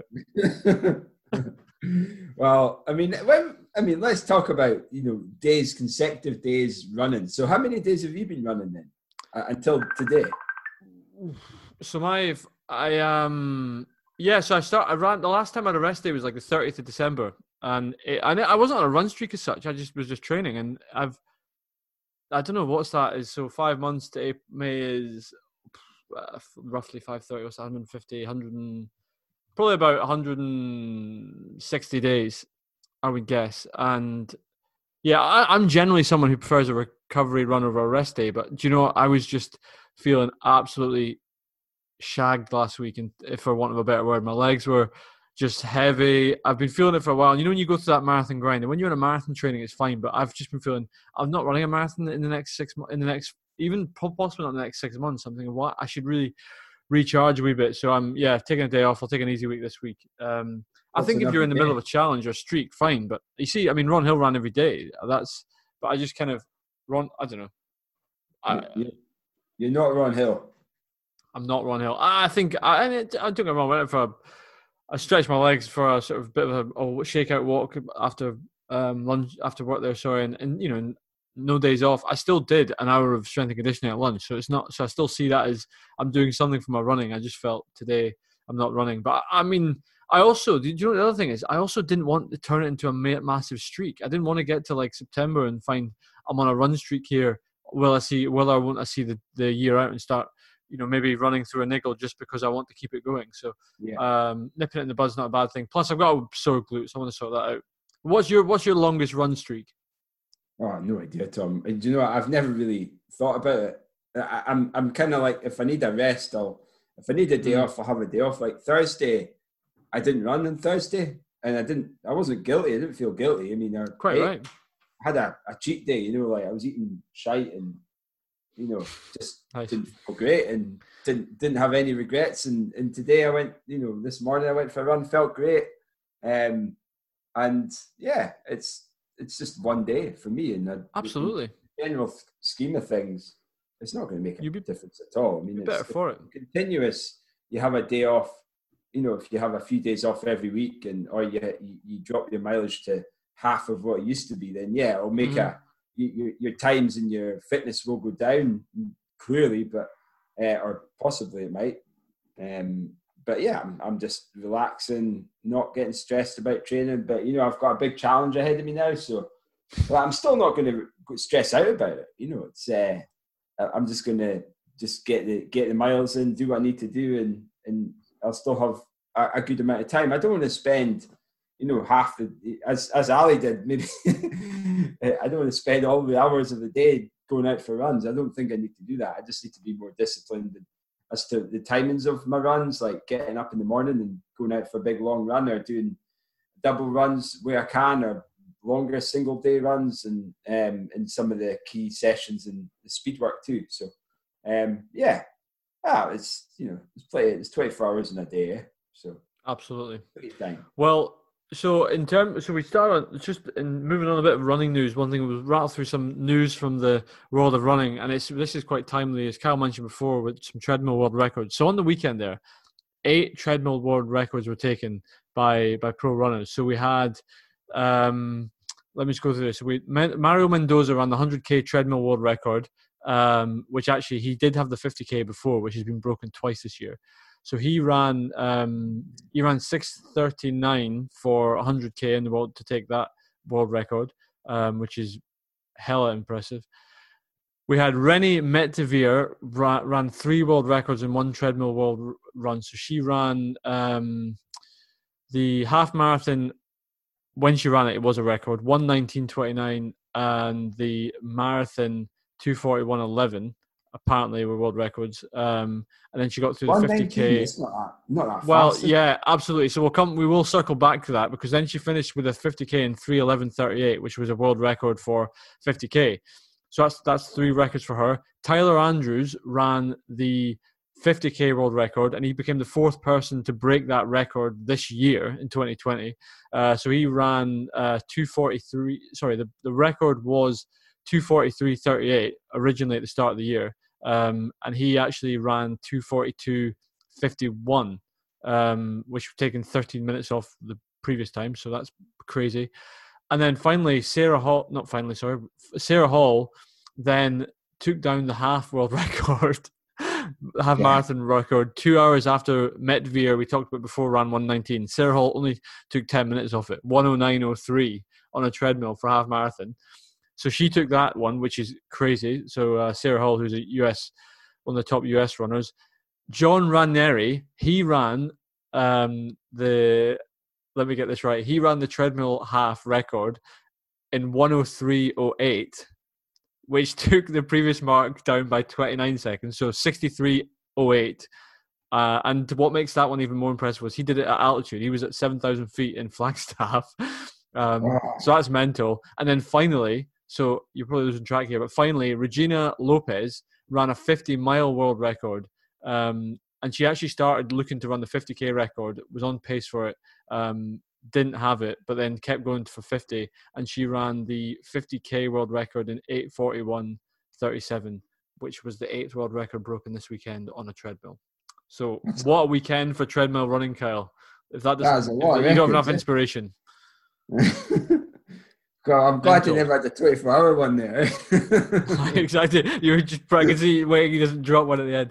So yeah, that's pretty um, that's pretty mental. Um, and yeah, that's absolutely crazy. Right, and another world record that I wanted to talk to you about, uh, I'll have, yeah, I've got my tab here. So we talked about, um, we talk about, we talk about world jeans. Records. Yeah, so we're obviously big fans of the beer mile world record. What do you reckon to the blue jean world record? So a blue jean mile, sorry. So a guy has broken the world record for the fastest mile running a pair of blue jeans. So this guy put his, threw a pair of Levi's on and ran four oh six for a mile. That's mental. Is that on the track, wasn't it? It looks to be, and I've got a photo of them here. They look like pretty tight-fitting jeans as well, to be honest. That's so, I well, initially I thought, I wonder if they're like, you know, like Lycra-type jeans or if they're uh, legit Levi jeans. But I think they are, aren't they? They look legit to me. I mean, they, I don't know what actually, I don't know what brand they're on. I'm surprised he, he wasn't doing it for brand. To be fair, he was doing it for, um, he ran it for charity. But yeah, it's absolutely crazy. Do you know what would be funny though? Like, do you know what it reminds me of when I when I uh, when I read that? Well, when I watched the the record, I read the news and I watched a little clip, clip of it. I mean, he's absolutely Morton, but you know when you're you know when you're going out going on a night out and you have a you know you stop for a piss or something, and then you sprint to catch up with everyone. Your jeans, you absolutely can't. Yeah. But you've got your black shoes on though. Yeah, that's sort of thing. That's spot on. So you're just absolutely spitting, and because you're so like you know you've had a few beers, you feel you feel so fast, but you're probably not going that fast, mind you. Going down Union Street downhill, if you're going out for a night out there, you do feel quite quick. Yeah, yeah. But anyway, yeah, that, well, you think you are because you think you think you are because you're you're you're skin deep. Yeah, I'm not talking about I do that now. This is like you know half, is... half my half my life ago. So. So that was so that's so a bit of news, and the last thing I'm going to throw in a bit of news just because it was sort of running current affairs, if you like that, we came onto my radar was so uh, Morton. I set up this challenge over the weekend on Strava called uh, the M M the Marathon Challenge, and it was marathon. It's all broken up. Not sure what it means, but anyway, oh, um, the idea was it was a marathon relay, how fast you can go. So some pros lined up, which is quite interesting. All the all the Morton sponsored athletes lined up, and uh, so. And actually, a couple of names beat Bekele, who was running. So you had um, Nick Willis was running, uh, and then Reid Coulsat, who's an, a Canadian marathoner, he ran thirty-one thirty-four. Nick Willis ran, this is for ten point five K, I should add. So they, all right. So thirty-one thirty-four for Coulsat. Nick Willis ran thirty-two twenty-nine, um, both of them beating Bekele, who ran thirty-two fifty-seven. And an interesting one, Killian Jornay came down off the mountains. He's now sponsored by Morton, and he ran on the road uh, to run thirty-two twenty-five, which is three oh three pace. So that's like, you know, what's that, uh, thirty, thirty, thirty pace for a ten K. So apparently he's looking, I was reading an article, he's looking at a road, potential road event, marathon type oh, really? thing during the autumn. So oh, wow. Pretty cool. Um, I'm not loving running virtual races that right now, but it's really cool to see a lot of the, the pros running. It's almost like you're looking at results. Oh, that's really cool. I mean, do you know what? Like, I mean, this, you know, this challenge I'm setting myself, this treadmill, it counts for absolutely nothing when it comes to races. It's just uh, a challenge, a personal challenge and a charity raising one. It's not like a race. So I'm going to treat it like a race, but it's not the same thing. It's a weird feeling. That, I don't know if that makes sense. I've never really done something like that. But anyway, it's very cool. Rambling again, aren't I? Um, so that's. So yeah. I think that's all the news we had uh, this week's news. Uh, yeah, that's all we had. Race calendar, a bit of race calendar news update for you. Cardiff, interesting enough, Cardiff on the half marathon on the fourth of October has been postponed to twenty twenty-one, which is quite telling. With the race organisers saying they don't believe that a mass event with twenty-seven and a half thousand people or whatever it is in Cardiff can happen in October. So that that's maybe quite indicative of what will happen with London. As we said before, Boston has been postponed, or not postponed, cancelled. So it'll happen in twenty twenty-one. And one thing I wasn't so, I don't know, I'm not loving this, is they're offering a virtual finisher's medal if you do the marathon on the day virtually. I'm not sure I love that so much. I think Boston is is Boston and they've pushed it. So be it, I, I, I'm not sure anyone who's going to say I've run the virtual Boston Marathon, it quite is the same. So yeah, that's quite telling that we're seeing these these races come. And I, my feeling at the moment is London are simply waiting to confirm whether they're doing an elite field or not. I think that's surely the only reason they're delaying, because I, I just, I can't see it happening. No, I can't see it happening either. But um, but yeah, who knows? Eh? There's uh, there's so much things. But, well, I, I suppose talking about running news and, you know, all the things that happen in, in, in the world of running and Scottish athletics, who better than your man Ron Morrison to to go to now and to chat about all things running, his personal life and his uh, his career as a runner, um, and also president of Scottish Athletics. So Tom, you caught up with him a couple of weeks ago, and uh, yeah, a fantastic guy. So yeah, here he goes, Ron Morrison.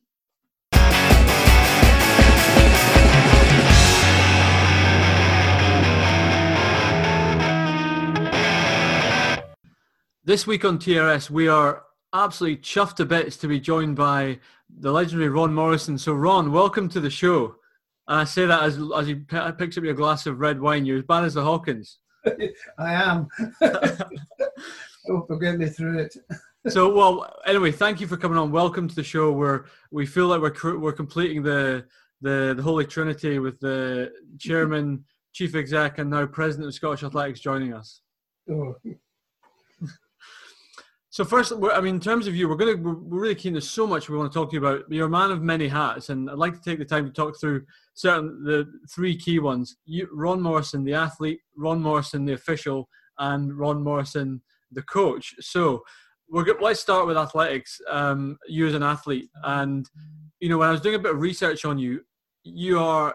I actually found a quote which I've got written down here where you described yourself as not great at anything but did everything. And I am amazed at the number of events that you seem to have competed at um, in, in your time. So, I mean, tell us tell us about your background into athletics. Well, there's a good reason for that that I'll come to. Um, but first of all, my father was a fanatic. The three most important things in reverse order in his life were athletics, athletics, and athletics.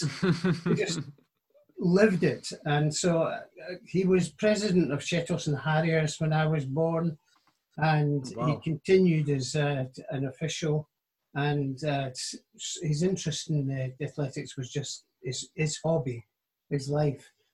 And I was very lucky with him because um, my dad lived till he was ninety-two, and so I got to know him as an adult, but I also got to know him through the eyes of his friends, because I was interested in athletics as well. It caught, it caught my imagination, and I got to understand him when he was out uh, timing or to recording or doing something there, and I got to know his friends, and they just uh, gave me a new side to him mm-hmm. that you don't get as a child.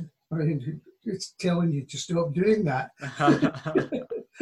And it, it was a very funny, it was a good runner as well, but in his later life, he was a great, um, he was a great uh, uh, endurance runner. He held the world record for over seventy-five uh, for ten thousand metres. Wow. At, um, forty-two oh three.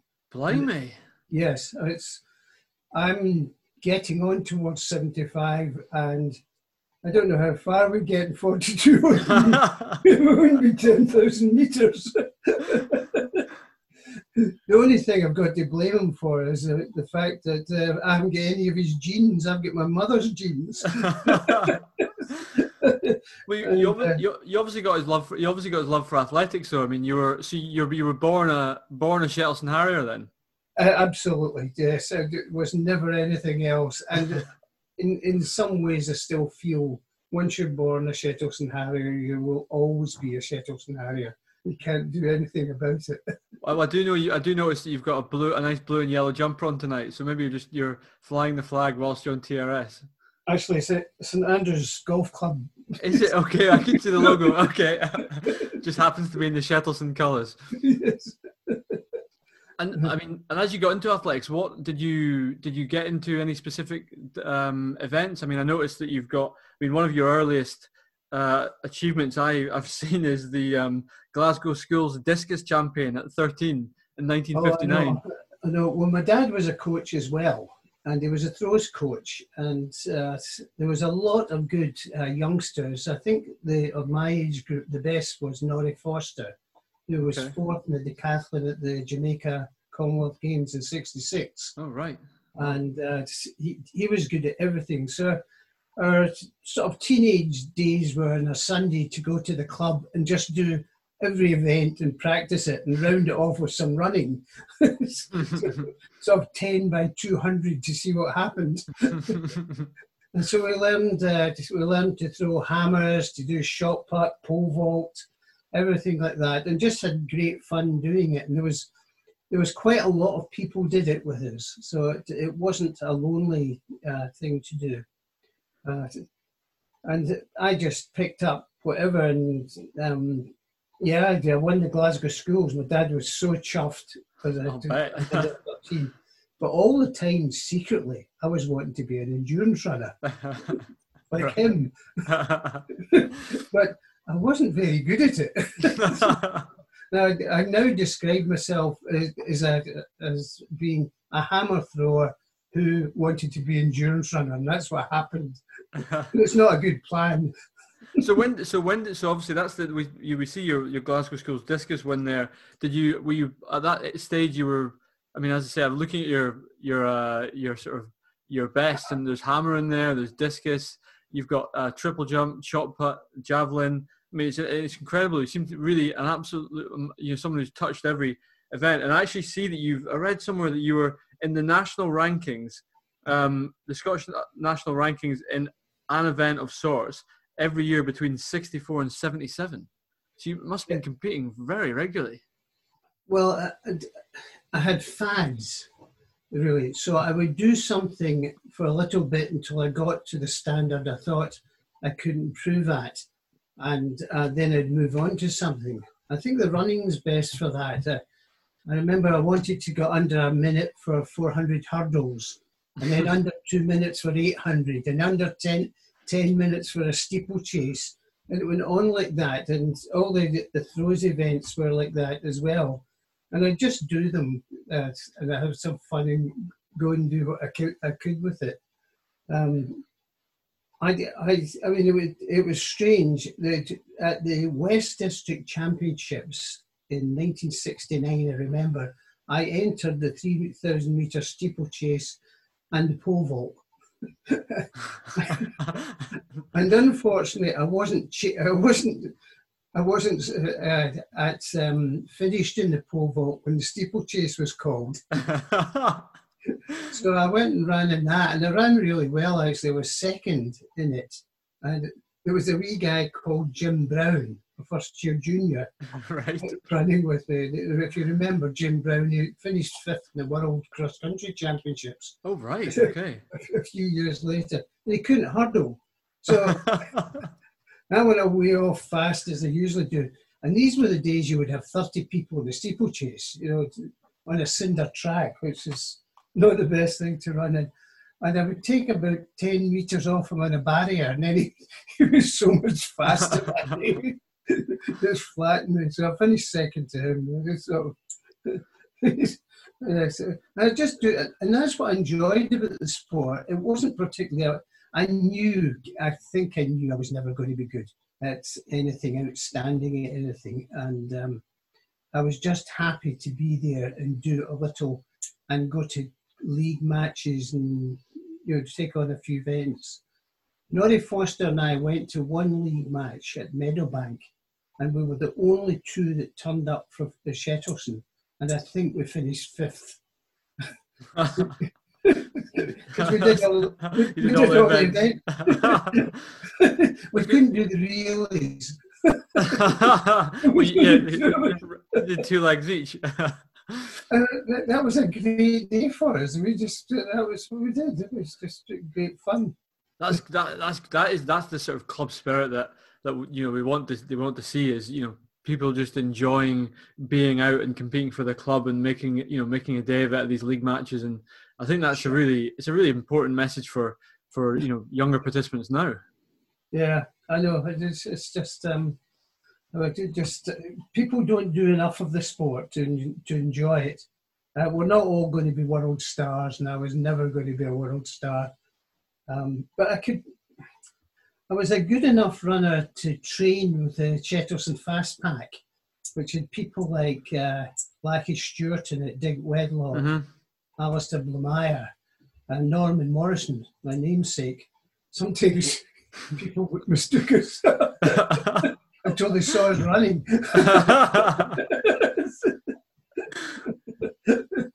So wh when did you get into the? Did, I mean, you obviously eventually got into the endurance running. Then what, when did when did you get into that? And did you in, did you stick at? You mentioned the eight hundred and four hundred there, or did you sort of progress through steeple, ten K? I mean, I noticed on your record you've got you know your marathon P B in seventy-seven. I mean, uh, and two an impressive two fifty-two. When how did that transition through the endurance into the endurance runner you so wanted to be happen?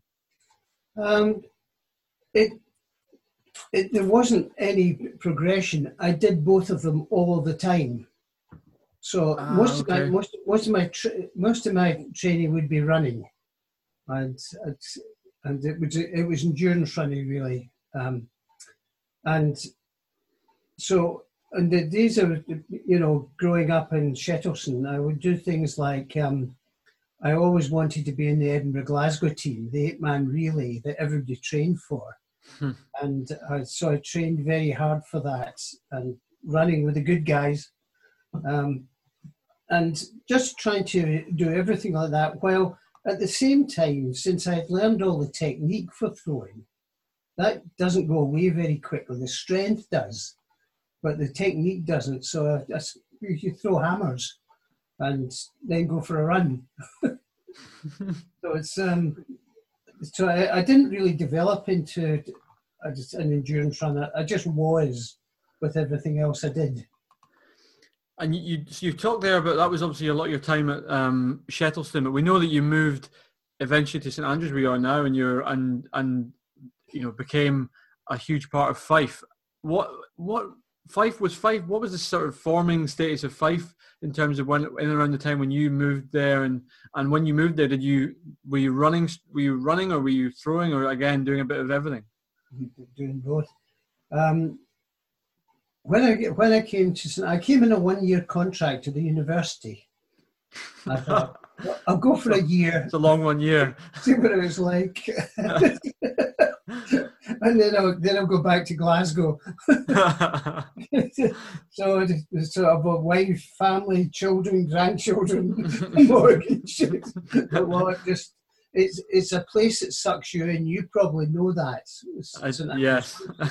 Once you live here, you begin to think about, well, where else do I want to live? Absolutely. There's a number of good places. Anyway, um, I was out running one day, and Don McGregor was out running as well. Mm-hmm. Do you know what you know who I'm talking about? I, I know who Don McGregor is, um, but maybe for listeners, you can give a bit of background for Don. Well, Don, during his marathon running life, although he was a good cross-country runner as well, ran fifty marathons, twenty-five of them under uh, two twenty. His, his, best Incredible. Was, his best was two fourteen, and he was seventh in the Olympics in uh, Munich in nineteen seventy-two. So I Incredible. Moved here in nineteen seventy-one, and I was out running one day, and it, We we can't remember, but one of us said to the other, I think it was Don that said to me, I see you're running all the time. Would you like to come and join join me? You'd no, you'd no one to train with. And I knew I, I knew who he was, but remember, I'd been able to train with people like Lachie Stewart, who was the Commonwealth Games cha- um, champion, so I was quite comfortable training with him. Racing with him is another, you know, there's another twenty seconds a mile faster than to do anything. Anyway, trained with Don for ages, and then we, when we were out, we used to, you know, talk, and we said, well, we all run for, he ran for Edinburgh Southern, and I ran for Shettleston, and there was people like Doug Gunston about, who ran for Hawkhill, Um, Sam Graves and a few others that were about that were good runners. I said, well, why don't we just get together and have a club here? Um, and there was a club in Cooper, was really a track and field club, but eventually the children's group in St Andrews, the Cooper and District Club, and the rest of us joined up in nineteen seventy-five. And by that time, I decided I was going to stay here. And we're all, we all um, uh, just formed that club, and that's where Fife A C came in. That's amazing, and it's such a. It's over the years, it's become such a, a big club. It's you know you compare it to places you know like um, you know Edinburgh, Glasgow, even Aberdeen, where there's multiple clubs, and Fife has got such a massive catchment area. It's incredible. Yeah, well, we we don't we just we're there's there's Steve's group, um, uh, Stephen Doig. Mm-hmm. Uh, to Annabelle's coach. Yeah, uh, he he is a group down there, and sometimes because of where he lives, he coaches at Pitreavie. But we don't really okay. have any members from sort of uh, southwest of uh, uh, Kirkcaldy. So Kirkcaldy, Glenrothes is a dead area at the moment. We're trying to do something about it, but mostly it's Cooper and St Andrews. and that's a quite a small catchment area. Yeah. Okay. I see. I didn't realize, quite realize that. Um, and how? I mean, in terms, so the the club was formed in Saint Andrews, or you say Cooper? Oh, sorry. No, it was really. I mean, I'm, I'm all, well, it was really a, a getting together of Saint Andrews and Cooper. Cooper, the Cooper club was stronger. Okay. At that, that time, but the promise of all the other people coming in really drove it. So Don McGregor stopped running for Edinburgh Southern and ran for uh, Fife. Fife. So wow. People like that. Uh, and the and uh, Fife as a club, uh, I mean, obviously it grew. As a as an athlete, were you you were continuing to, to run and train with Fife through uh, through those formative years, I assume. Oh yeah, yeah, yeah, yeah, yeah. It is. I ran for the university for a bit, um, which probably because I was on the staff. Um, maybe shouldn't have been doing that. I can see myself as a referee not allowing that. Yes, we'll come to your official roles shortly. we, uh, we, we did. We did, we had a great um, a great group of runners at one time. Um, with Stuart Easton, Derek's brother, Derek's older brother. Ah, okay. And his older brother was a three forty-five, uh, fifteen hundred metre runner, ran for Scotland. Blimey, I didn't know that. I would say slightly, don't tell Derek this, but slightly better athlete than Derek. He was very, very fast. And David Lorimer, who was the British University steeplechase champion, when we were there, and we got third in the the East District relays, which was a terrific day uh, for us. So we had a lot, we had a lot of fun as well. You know, it was it was, it was great times. Um, and you know, and I've, still got, I've still got the medal. Ah, excellent. and and during those, I mean, if, you know, we're. I think you know. When I look at your time at Fife, and you know the you you start even when I look, you know, you, your university years, you're you're already getting involved as time secretaries for the Strathclyde University team. Um, yeah. You know, there's a lot of you know captaining the Strathclyde University cross country team, sixty-four to sixty-seven. Uh, I see you also ran for Glasgow Uni. You've you've got worn a lot of vests over your time, Ron. I, yeah, well, only three universities. So, well, I did, I did different degrees at different universities. I was still... Ah, okay. Uh, but mostly I was a, a part-time student in that I had a job at Glasgow. My first degree was in Strathclyde um, statistics, and then I did... Compu I, I just moved to computer science then at Glasgow. Oh, okay. Uh, and uh, then uh, I got that... Uh, uh, uh, teaching position in Saint Andrews. Mm, okay. Science, and that's um, that's what moved me. And but get me a... amongst all these these you know running in those various different vests, I mean, there's some really there's some good results in there. I mean, you talked about the bronze medal at the National Cross in seventy-seven as part of the Shettleston team. Um, we talked about your Scottish Schools discus champion. What would you say your career highlight was as a runner? Your most memorable and fond memory? Oh, I thought you were going to ask that. It's really quite hard to say.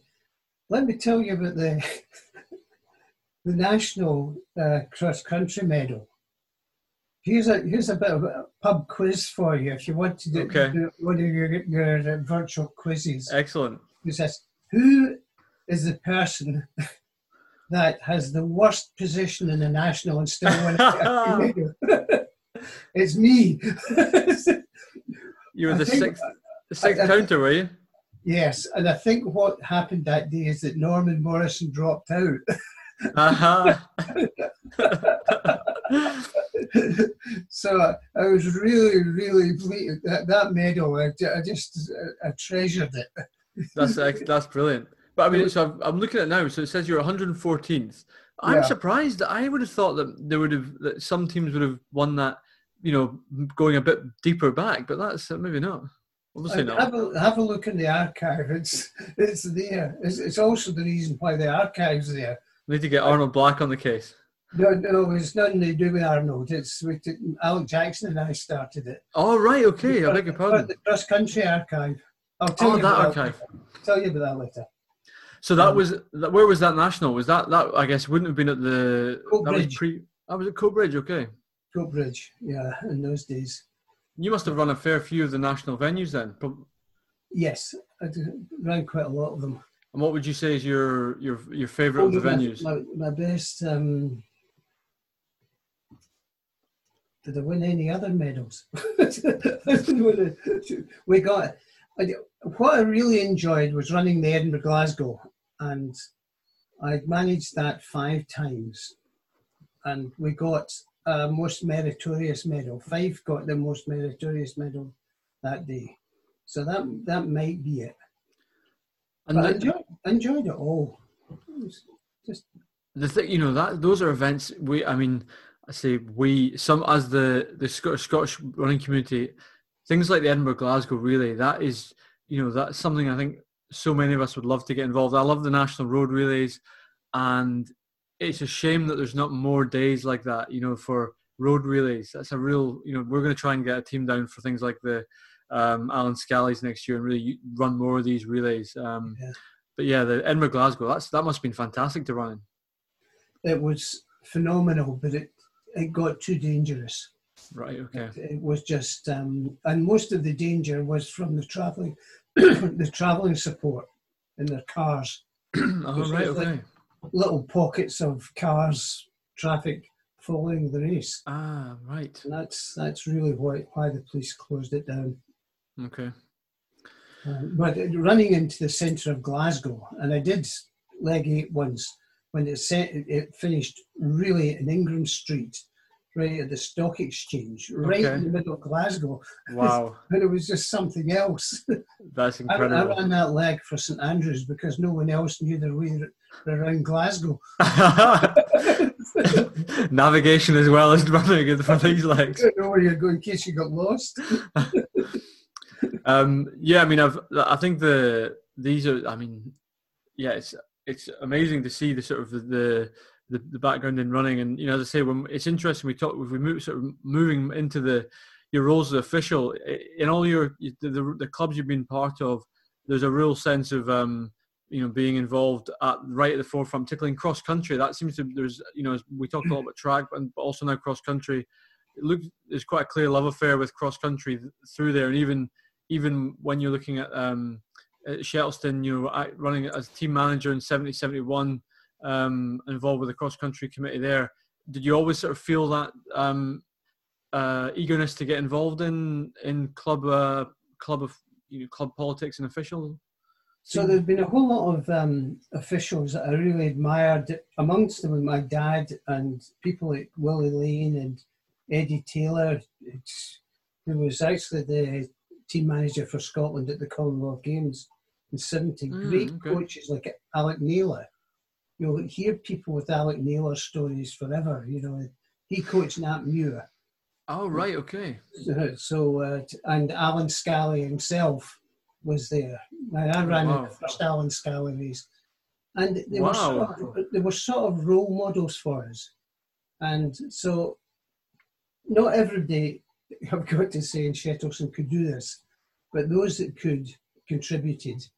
And you just felt if you were going to be there, you had to do something and try and help out. And I, I was better at that than I was at making up their teams. I still did try to make up their teams. the The year that um, I was cross-country captain, um, I got my pals together. Um, my cousin David, who...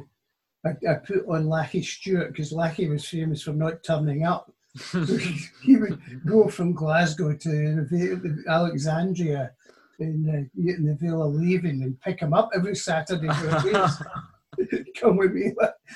And just, just, it was just about bringing organisation. And we won everything that year, absolutely every team race. Wow. Um, in, Scot- in Scotland, and went down to the English National and won it as well. Only just, but we won it. When, only two Scottish clubs have done that.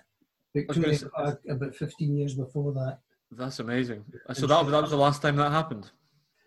Well, it can't happen now because we deliberately put the Scottish National on the same day. Ah, of course. When um, did that change happen? Um, well, that change happened when we rearranged all the um, the fixtures, and that's about um, fifteen years ago now. Okay. A, a little less than that, um, because there was a, one of the things that I did later is when I became chairman of the Road Running and convener of the Road Running Cross Country Commission was to try and get a grip of the the season, and what what if I asked you, what do you think this cross-country season should be should look like? Well, when we started, it just looked like stuff. It had no mm. themes, it had no progression, it had nothing like that. And when we tried to get a, whole, a grip of that, then that's when we started saying, right, it has to be on that day. Mm, okay. Or maybe maybe come to that later. To, yeah. To tell you why. But I mean, it's interesting. You're already, you know, mentioning, you know, bodies like like that. Um, and I was reading about how you were. I didn't realize you were quite heavily involved in that the, the movement from the from amateur athletics um, club, sort of the Scottish amateur athletics status in Scotland, to the Scottish Athletics Federation itself. Um, yes. When did, when did you get in? When did you? What stage did you get move to get involved? Move from sort of club politics um, well, to more national stuff. Uh, I think nineteen seventy-nine, actually, I, I was on the Scottish Cross Country Union General Committee, uh, sort of uh, messing about there. And um, Alec Jackson tells a story now of um, me, su me suggesting at one of the meetings that uh, we should uh, have a single body for men and women. Is it sharp and take a breath? Really?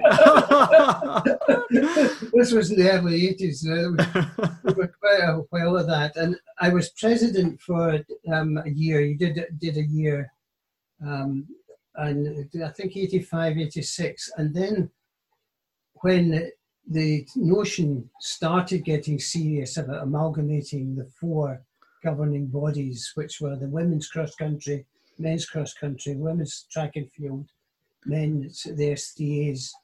Um, then I was on the, the group of four that uh, went round trying to sell it to the clubs. Um, How was it received back then? That was received all right. Okay. Uh, I, I think people were sort of ready for it. The clubs were certainly ready for it because uh, the number of single gender clubs was um, was getting less and less. And when we formed five A C, it was always a mixed club. Okay. It, it's hard to believe nowadays that you, you have these single gender clubs. Mm. But they, that's, it was beginning to decline then. And then, of course, having four governing bodies, what's the point of that? Yeah. Yeah. It's, uh, but it, that, was the, that was the history and the tradition. Mm-hmm. So, um, So there was some opposition, but it wasn't really bad. And I think by nineteen ninety-two, we'd convinced everybody. And all the A G Ms had to close down. So here's a Y P story, Robin Thomas. Oh, here we go. Story. Y P, here's another pub quiz. Who was president of the Cross Country Union for one week? Wow. So you've got to tell us why he was only well, for one week. The vice president, there was an A G M of the Cross Country Union to close it down. that, we had to we had to appoint a president. And it was my piece shot. He did it very well and very graciously. Because for him, I didn't. I didn't actually realise that was on his C V. That's excellent. Excellent. So you, um, you have to you have to think of, think of that one, and then that's when everything started getting slightly better. But it took a, a lot of time for it to settle down. You've got to remember there was only one member of staff then. Oh, wow. And, uh, and there was and one secretary. That was it. Um, Blame me. Uh, the secretary was Margaret Craighead, Barry's wife. Okay. Barry the starter. Oh right, okay. Oh, that the minute, you, the minute you put your finger up there, Rick. Okay, yeah, okay. But it was his. It's his wife. Oh, small world. Still going strong. So.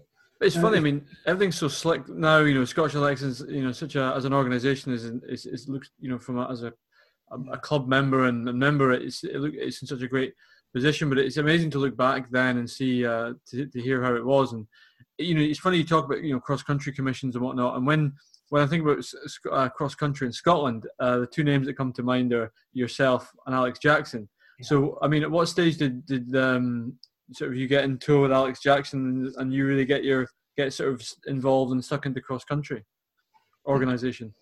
It's hard. I've known Alex from uh, for a long time, uh, so he was on the cross country commission. Although I think we probably met at the East District. Uh, there used to be an East District committee as well, and I think we probably met there uh, first and teamed up with doing things. Um, and I th- we we always sort of worked well together. Um, But we really got very serious about two thousand eight when, um, well, there's another there's another issue here. There was the Scottish Athletics Federation did all right, but it didn't do very well. It didn't reform itself. And it's one of the bouts I had. I used to do a lot of intensive stuff and then go back to work because there was people saying to me, I came here to work with you. So around about um, ninety-eight, there's um, a group of us, uh, Chris Robinson, you'll probably know, Neil mm-hmm. Park, uh, Bill Smith, myself, Ian yep. Beattie was involved in it as well. Okay. We decided that this, this wasn't working. We're still working like the S D Es used to, and things weren't progressing, they weren't getting any better. And so um, Neil Park and I wrote a vision document of where Scottish athletics should go, and we got um, this, after we got the clubs to accept that this is the way we go. That was really hard. There was an awful lot of robber barons that didn't want their turf, their turf robbed because um, we were going to change everything. Um, and and what was that? What was that vision? The, the, the vision was, so we wrote down all the bits that you would do. Mm-hmm. And in fact, quite, Mark Monroe quite often says to me, you know, he writes another vision document, he says, I've just stolen your document from twenty years ago. But it, that's not quite true. He's well advanced in what we did, but the, the seeds were there on that. I think that was a significant uh, point in time uh, for it. Uh, but it was real turmoil and a lot of abuse being thrown at me particularly. And uh, really? Wow, dear. Yeah, the, the, the, the sport wasn't really in harmony with itself. It hadn't evolved enough. One of the visions was to make it professional. Um, mm, okay. So to get a C E O to run it. So when the two years I was president, there was no C E O. I was sort of acting like the C E O. Um, And uh, we we hired um, David Joy, who'd come from hockey in England, and he did a superb job. But he had a lot of grief from the people that didn't want their baronies uh, taken away. People that were, I'm head of coaching for this. Actually, this is not a good way of organising it. Mm. You just let your pals in. Um, mm-hmm. it, it was the the sport was just full of. of that. It was it was dying on its feet. There were no good athletes in that period either. Um, so the, the Muirs and the, the great endurance runners of the seventies had all gone. Mm-hmm. Um, anyway, um, I, I, after that, I did, had enough, actually. It was four years of strife and everything. I was pleased with what we did. We got it done. We got David Joy hired, handed it over to him, went back to work. And then I retired and I thought, what am I going to do? So I phoned up Alex and I said, look, if I try and take over the Road Running Commission, will you be the secretary? He said, oh, I will do that. And I think that's where some real big changes came. We started to do look at all aspects of how we were um, presenting cross-country and road running and saying, how can we improve that? And um, we made it so that people were, weren't really elected onto these committees, but we had, we we invited them. Okay. So we got people that were going to work in the same way. The, the Robert Barn ad, attitude had gone. They were just oh, all right, we're sold on this, we'll do it. And one of the things we did was to, uh, we started to do was to take the cross-country year and say, if you were an athlete, what would you really want from this cross-country year? And you'll see that through the years, at any one year, the, the season starts with short cross-country races, mm-hmm. in relays and the short course. Now, we had to move the, the short course from January into a very crowded period in uh, in um, November. Mm-hmm. But we did it. And, it says, and so if you look at the start off of the season now, people that don't want to run a lot of cross-country, like uh, Jenny Selman in our, our club, mm-hmm. but she'll run short course. She gets, she gets a bit of experience of, of running cross-country, and she can use it as an endurance build-up. So you've got that. The track runners, really, that you can use there. Mm-hmm. And then as it goes through the season, the distances go up and the number of participants go up in the team races. Mm. So you've got a progression throughout the, the year that goes up and up, highlighted in the national. And that's why we don't go to the English national. It, it was on that day. So um, I think that's worked very well, particularly with the women. The number of women, everybody can be proud of the fact that we get four times the number of women running in the national now than we had ten years ago. Um, I, I tend, I, tend, I completely agree. And I, you know, I, having not, having only run the cross country uh, calendar for the last twelve years, I only know it really in this, in that format. But I think, you know, that short start is, yeah, we see a lot of members who, who think it's only four K, you know, it's, um, I can, you know, I can do it. And by the time it gets to December, it's not so difficult to, to encourage them to step up, to run a little bit further for the district champs by the time we get around to that. The other, the other part was that was to equalise it, uh, to equalise the distances for men and women. Mm-hmm. Um, I, I mean, I've been a strong advocate of that for ages. Alex is not so keen on it, um, and I'm not sure I've persuaded him yet. Mm-hmm. But um, the the point I, I think that, that always struck me with it is that um, in any other aspect of endurance running and athletics, women run the same distance as men. Hill running, they run the same course. Mm. They, um, if they track and field, you don't see any women running twenty mile marathons. They run marathons. Yeah. Cross country was just living in the, the dark ages. Um, so last year we managed to persuade everyone, took about ten years, that the women would run the same distance, and we had to take the men down to do that to, to ten K. That's a good story there, I'll tell you that in a minute. And uh, the, that that wasn't universally popular, but I kept saying things like to people, I'll tell you what, we'll have a, a vote at the beginning of the race and ask them to, if they want to run ten K or twelve K. Uh-huh. See what they say. Or I'll tell you what we'll do, we'll put a mat in, a timing mat in at ten K and see if anything changes. Ah, that's an interesting one. It doesn't. Anyway, we, we we got that last year, and I think um, I think now we've got where we, we want to be. Mm. If you look back at the history of cross country running in Scotland, when it started, there was only about fifty runners, and it was still sixty count. You know, and mm-hmm. people you would say, well, there's not enough women for sixty count. But I think what's happened is something else. Is that the it's the old Edinburgh Glasgow thing. If you want to get into your team of six, you train like stink, and a lot of people do. Mm-hmm. That's where the numbers come from. Mm. I know what happened in the Fife Club this year. All the girls were training hard to, to get in that national team.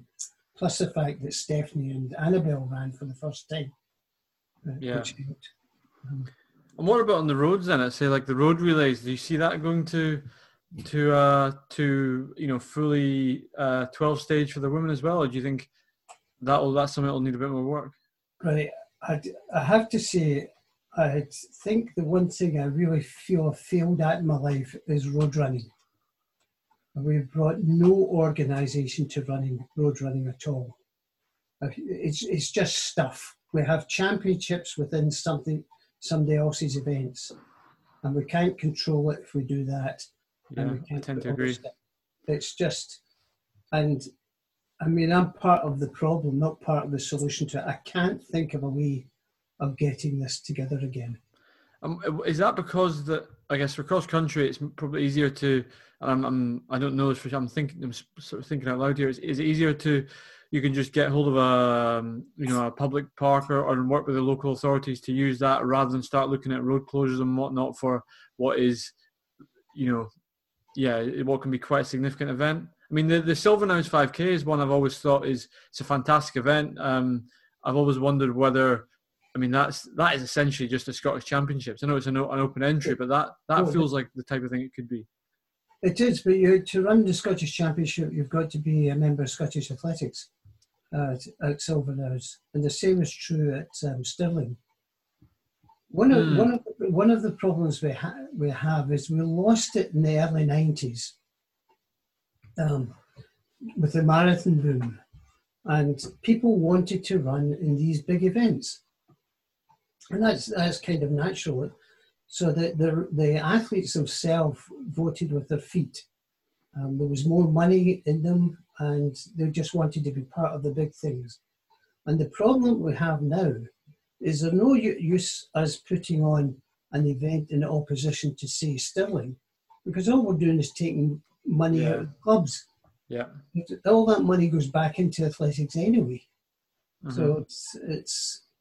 It's a difficult problem uh, to solve. Silverknowes is the same. Adrian pumps the money back into um, back into to athletics. So it's these are not evil things to be to, yeah beaten. One because one thing I mean the fixed one bone of contention a lot of club athletes have, and you know we've I have to admit we have griped about it on here, and I know it, but I know it's not an easy thing and it's a complex thing. But fixture congestion becomes an issue, and you know you've you've got. I mean, you've got runners who are saying, oh, I want to run the Scottish half champs, but it's the same day as the Loch Ness Marathon, or I want to run um, the ten K champs, but it's the same day as the as some cross-country event. That must be a difficult thing as well to to look at, is how you've got so many events, and in this day and age when a club runner wants to run every national championship from five K to marathon, that can't be easy. Yeah, it's it's it's not. Um, and the pro- the other problem is that we don't really control it. We think we control it. But um, if someone wants to put a race on, they'll just put a race on. Uh, the only thing that we can do is to say to people, if you've got one of our licenses, this is what we guarantee. Mm-hmm.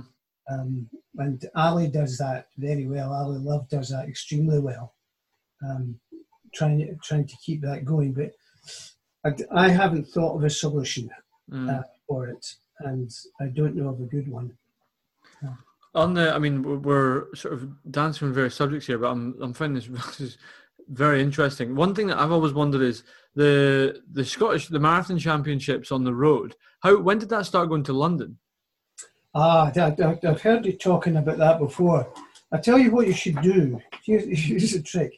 You should try and find out how many people Scots club athletes run in London, and how many run in any other marathon in, in Scotland, and but, London is by far the biggest. Is that right? That's funny. Well, a long way. It's, it's something like seven hundred a year. Oof, wow. Yeah, it's it, it's an enormous number, and I know that the girls that I coach, they they just want to run London.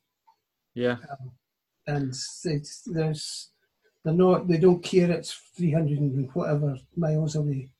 And what it costs to go down. That's that's what they want to run.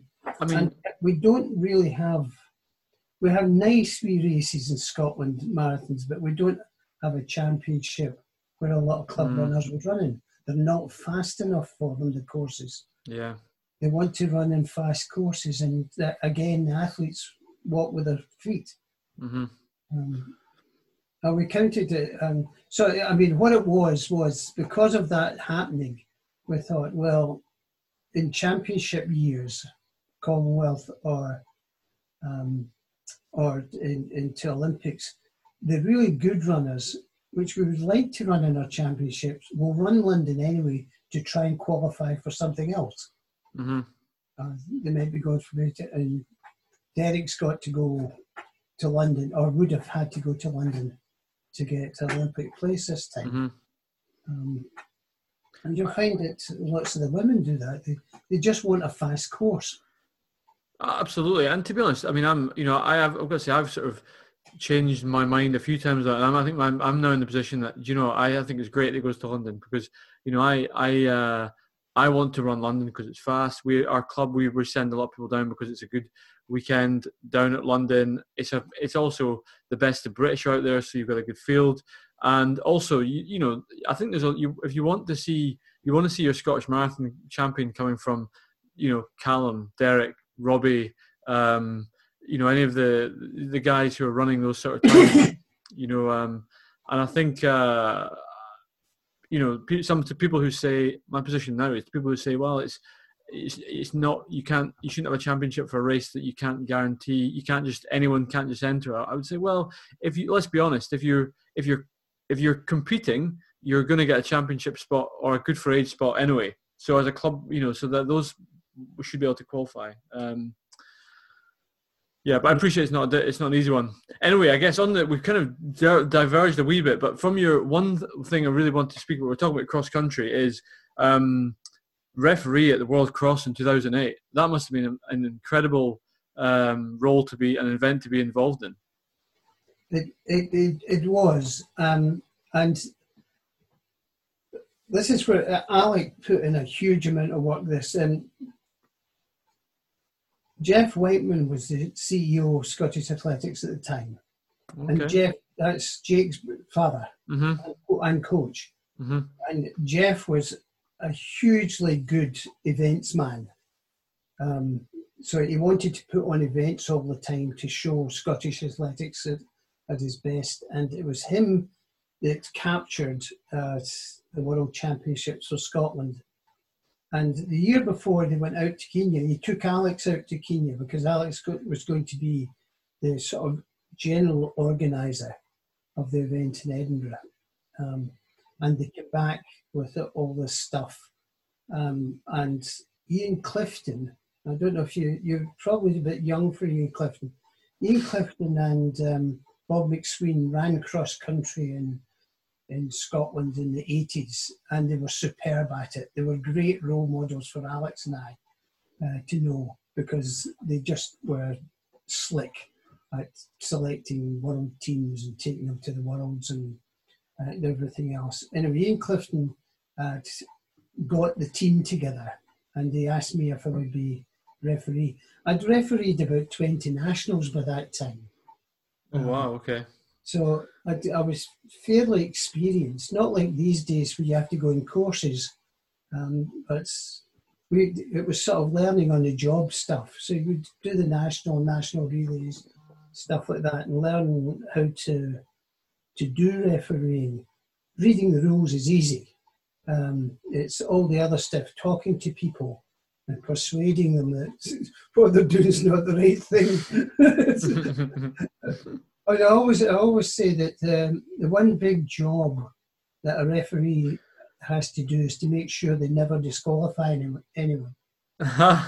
Because if you ha- if you if you have to, you've not thought through what's going to happen and stop it happening before it does. Mm. So if you see something going on, it, there was an incident about. Remember the short course was at Lanark. Was that three years ago? Yes. Yes, I remember that. Yeah. That Gemma Riki was going was not going to run in a club vest um, because there was a competing uh, advertisement. I there. think I remember that that year. Yeah. But she wore a G B vest. She, she was she was supposed to run. Uh, she was going to run her G B vest because that worked. Um, and I said to her at the beginning of it uh, that the referee had discretion to allow you to run in a club vest, and you could club, uh, you could count for the club team. Oh no, I, the referee had discretion that she could run in a G B vest and still count for the club. Um, and I did that, and ah, um, right. I, I said that to her so that she knew that she was all right and there wasn't going to be an argument. Mm-hmm. That we were in. Of course, I got a few team managers telling me I couldn't do that until I pointed the rule out to them. I'm not interested with team managers, it's athletes. I want to make sure they're all right. So, have so you... Gemma counted in the team and they won. Um, nice. And that was fine. It might have been a mistake because I think it's five for fourth. Doing them out of a medal.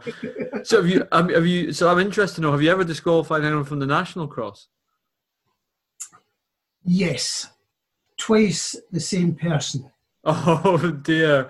Under, under fifteen race. A, a good friend of Andrew Lemoncello's actually, uh, uh, Kevin Keeley from Cambuslang. Okay. So the first time he won the national, absolutely won the national, um, but I had to point out to him he wasn't entered. He was running with somebody else's number on. Oh no! uh, and that wasn't really good. And the, and the next year, he uh, came in well ahead of everybody, and I said, "Kevin, you've not run the right course." Oh, the marshal told me to go that way. I said, Kevin, it's the athlete's responsibility. You ran half of it. Yeah. And so I had to, and I got to know him through Andrew a lot later. But fortunately, he got a bronze medal the next year. I got to know him. We used to laugh about it. He's the only person that's qualified consecutive race. No, you, you, you, you've got to try and make sure, unless somebody cuts a course, um, you you really want to find a way of not disqualifying them. Mm. Um, the, the trouble is the rules have changed, um, and the, unit, the referees do not have as the much uh, discretion as they used to have. So one of the things that's happened is track and field have taken over the rules. And nobody's bothered to rewrite them. This is at U K level. Um, in fact, around about the early nineties, um, track and field somehow, per, uh, this is when I was away back at work, persuaded uh, the rest of Scotland to get rid of the rule book. And it swept away all the cross-country rules. And the cross-country rules, rules used to have things like, if you were within five metres in the discretion and there was no advantage of the, the racing line and the, re, the referee had discretion to allow that. Mm. Now you're not. If they run off the course, there's no disc- and someone complains, because if the referee sees it, they could ignore it. Mm-hmm. But if someone complains, they can't ignore it. And... and- How do you follow that at cross-country? Because cross-country, I mean, at Falkirk, that must be a course like... I use Falkirk as an example because, I mean, you can't see every inch of the course. So how do you deal with that if someone makes a complaint and you've not seen it? I, do, I, do, I, do, I try to ignore it. I try my absolute best. Yes, I was watching in my binoculars. I saw that. Are you kidding? You want to, yes. Must be a nightmare. Ridiculous in cross-country. It's not, it's, the worst the, thing. The worst thing you can do is disqualify somebody. What's, what's the best? Uh, what's the most uh, bizarre complaint you've had at a cross-country race from a team manager or, or an athlete? Um, goodness, that's interesting. I'll tell you a different incident. I used to um, when we changed the distances with the women. Now, of the environment I was in, the Fife women, the Boggies women. They wanted the equality with the, the men. And you, and you remember, maybe remember one national after the Women's Championships, some of the Boggies and Megan Crawford. Yeah, I remember that because I got beat by some of them. Outrageous. In joined in the men's race. Well, one of the people that was very much against the change was Morag uh, McClarty's mother. And who I knew, knew reasonably well. And so she was giving me pelters. And that was the year that Morag won it over ten K. Like, you never won it over eight. Yeah. But she was, she was right. But Morag gave me a big hug. She was so pleased with winning it. I'm sure. That's funny. And that's, I remember that year when the when the girls ran in the men's race, and I remember a lot of men were annoyed because there was there was a couple of guys um, I know who were really put out because it almost like they were they were like, this is a, not in a bad way, this is our race, but they were annoyed that they were having to be that, they, that it was almost like it, it was creating a bit of a circus in the middle of the pack, you know. Um, so anyway, I'm, it's all fine now, and I think. I, yeah, I mean, I think I think we've got it to a really nice place. Mm. Um, no doubt. We'll find out. I think it is. I mean, I think it's, as I say, the, the calendar is in a, a great place. The National Cross is such a fantastic event now. You know what, um, what you know you're doing with it at Scottish Athletics is it's a real showpiece okay. event in the calendar now. I've got to tell you, it it, it wasn't by an accident, I don't think. Um, Alex and I used to have a meeting after the National to say uh, not who was to blame, but what went wrong and how can we fix it. Um, and we'd we'd do that with everybody involved. That from you know marshals, people taking the entries and say, make it slicker and slicker. And Ali and uh, it has um, has continued that. Um, so it, it just gets better and better all the time. Um, mm. What we do there. And it is, I mean, there are two races that are the highlights of the years: the National Relays and the. the The National. Oh, absolutely. Sort of, it's the type of thing. The minute that you the Scottish Athletics fixture list comes out, I know our club and everyone will be the same across Scotland. It's the first two dates you put in your calendar, you know, and block them out. Yeah, it's great. Yeah.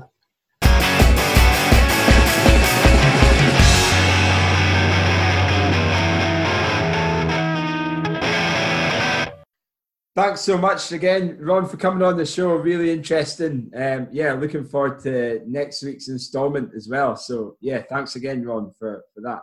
So, Tom, I'm just looking at the notes just now. I mean, do you know what? Like, since lockdown, we thought we'd run out of news items, but I think we've got so much to say and so much things are happening. Maybe maybe there, there, there isn't that much, but we're good ramblers. Certainly I am anyway. But one of the things uh, you've got here is D-side line chaos. On your notes, what, what what's that about? What what what happened in your on your on the D side line that we should we should know about? Well, you know what? So I this is where in, in our training section I put a few bullets just to sort of trigger my memory of what I did last week, and I thought we weren't going to cover. I thought we'd moved on, so I was like, oh, I won't speak about it, but I'll give you the I'll give you my, my download. I mean, I went down so last week on Saturday I went down to the D side line. Now we can travel. So I thought, great, first time I'm doing a temp away from the coffin, so fantastic. Went down to. Went to the D-side line, which for listeners who are not in Aberdeen is an old railway line, which is like pretty narrow. I mean, it's it's it's like a single, less than a single carriageway lane, if you like. Um, for and it's t- it's completely paved. It's you know it's six miles long to and before it. Well, it's more than that, but the section that we tend to run on. So I thought I'll go down there, and it was supposed to be windy and wet on Saturday. I thought, fine, the weather will be a bit grim for my tempo, but do you know what? It will be quiet.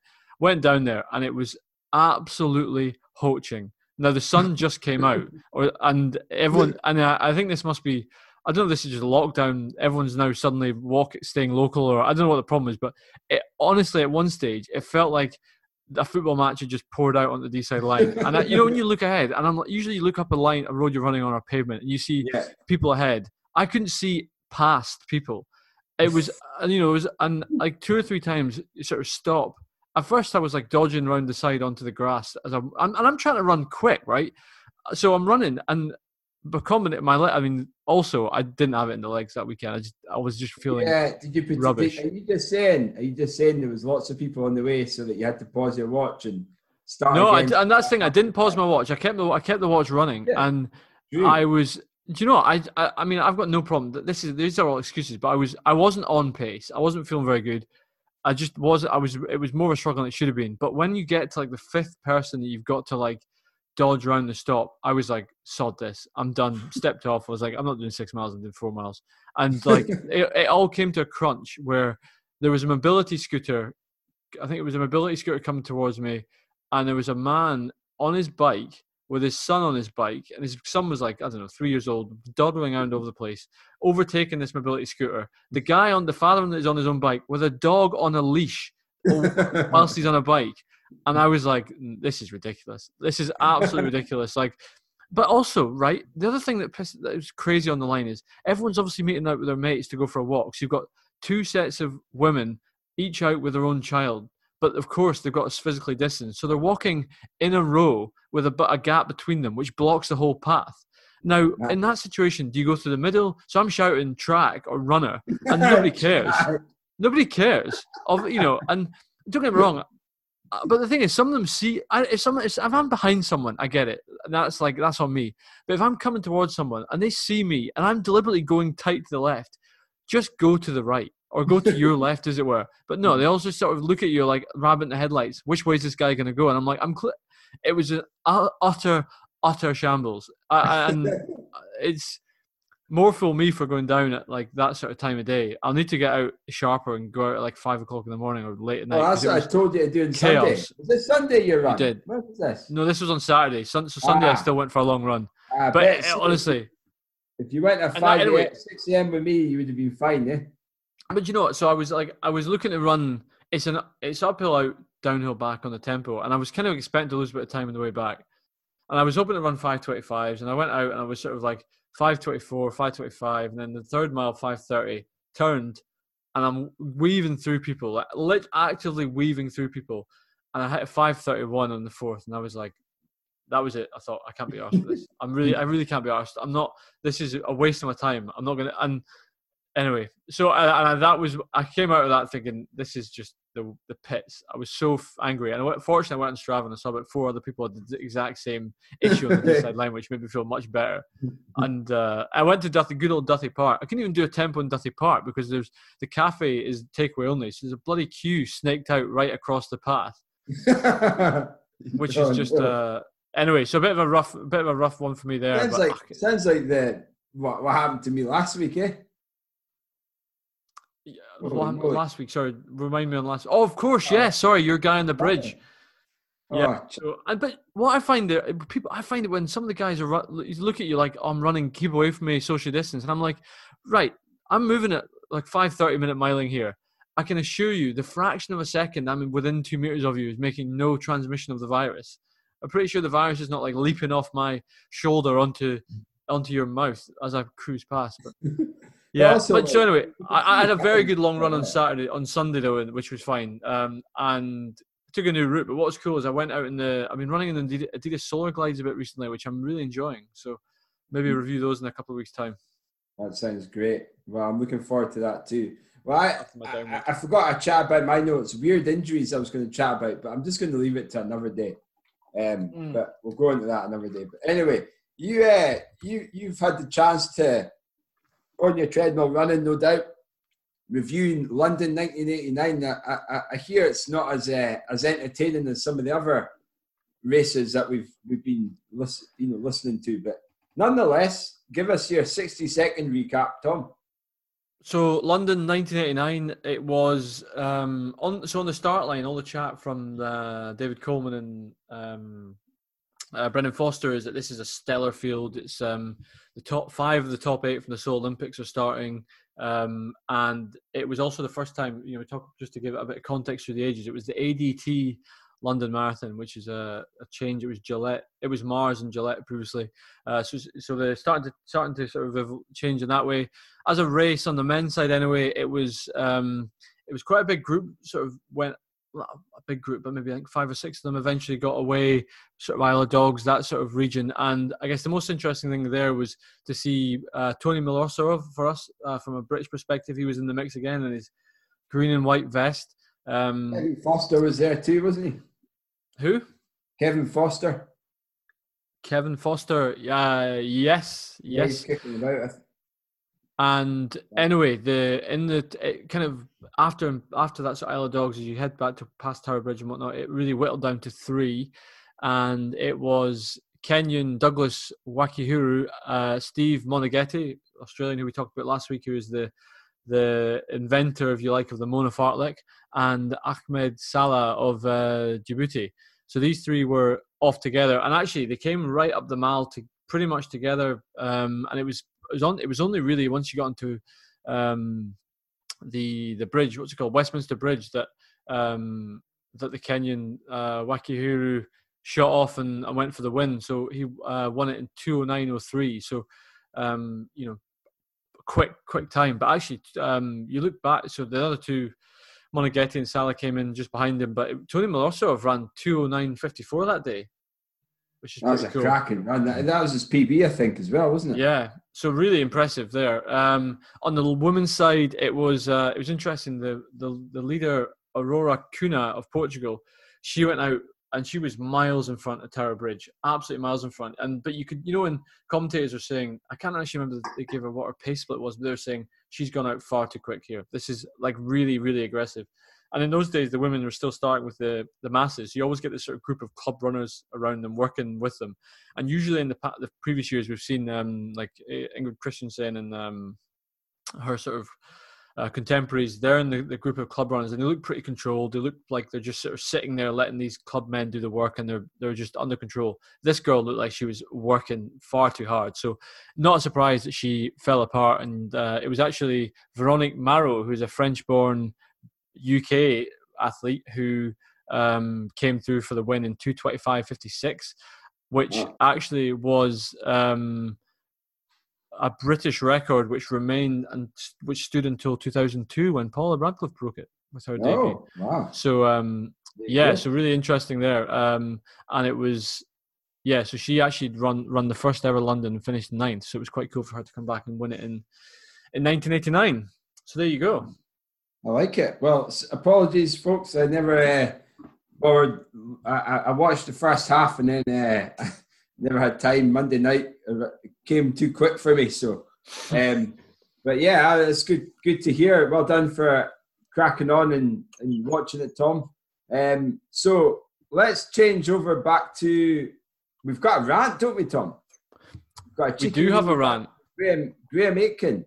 Uh, he doesn't say that he wants to be anonymous, so he will. Um, yeah, we'll, we'll we'll we'll read the show. Um, sorry, I rambled there. I was multitasking. Uh, so yeah, the, the rant we have, folks, is anyway. What is the general etiquette for Strava following? If someone follows you, do you automatically follow them back? Reason I ask is that I was followed by a random mountain biker from south of England.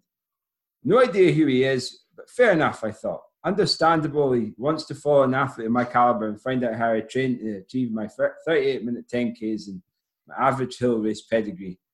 Laughing emoji. However, a few days later, he comments to my run saying, "Great effort, we'd appreciate a follow back." Hold on here. Am I being guilted into following him back? If I don't follow him back now, do I look like a dick? On the other hand, I don't want my feed f- being filled up with mountain biking nonsense I have no interest in. So Graham wants to know, T R S have to decide what his following fate is, yes or no. So Tom, what do you think?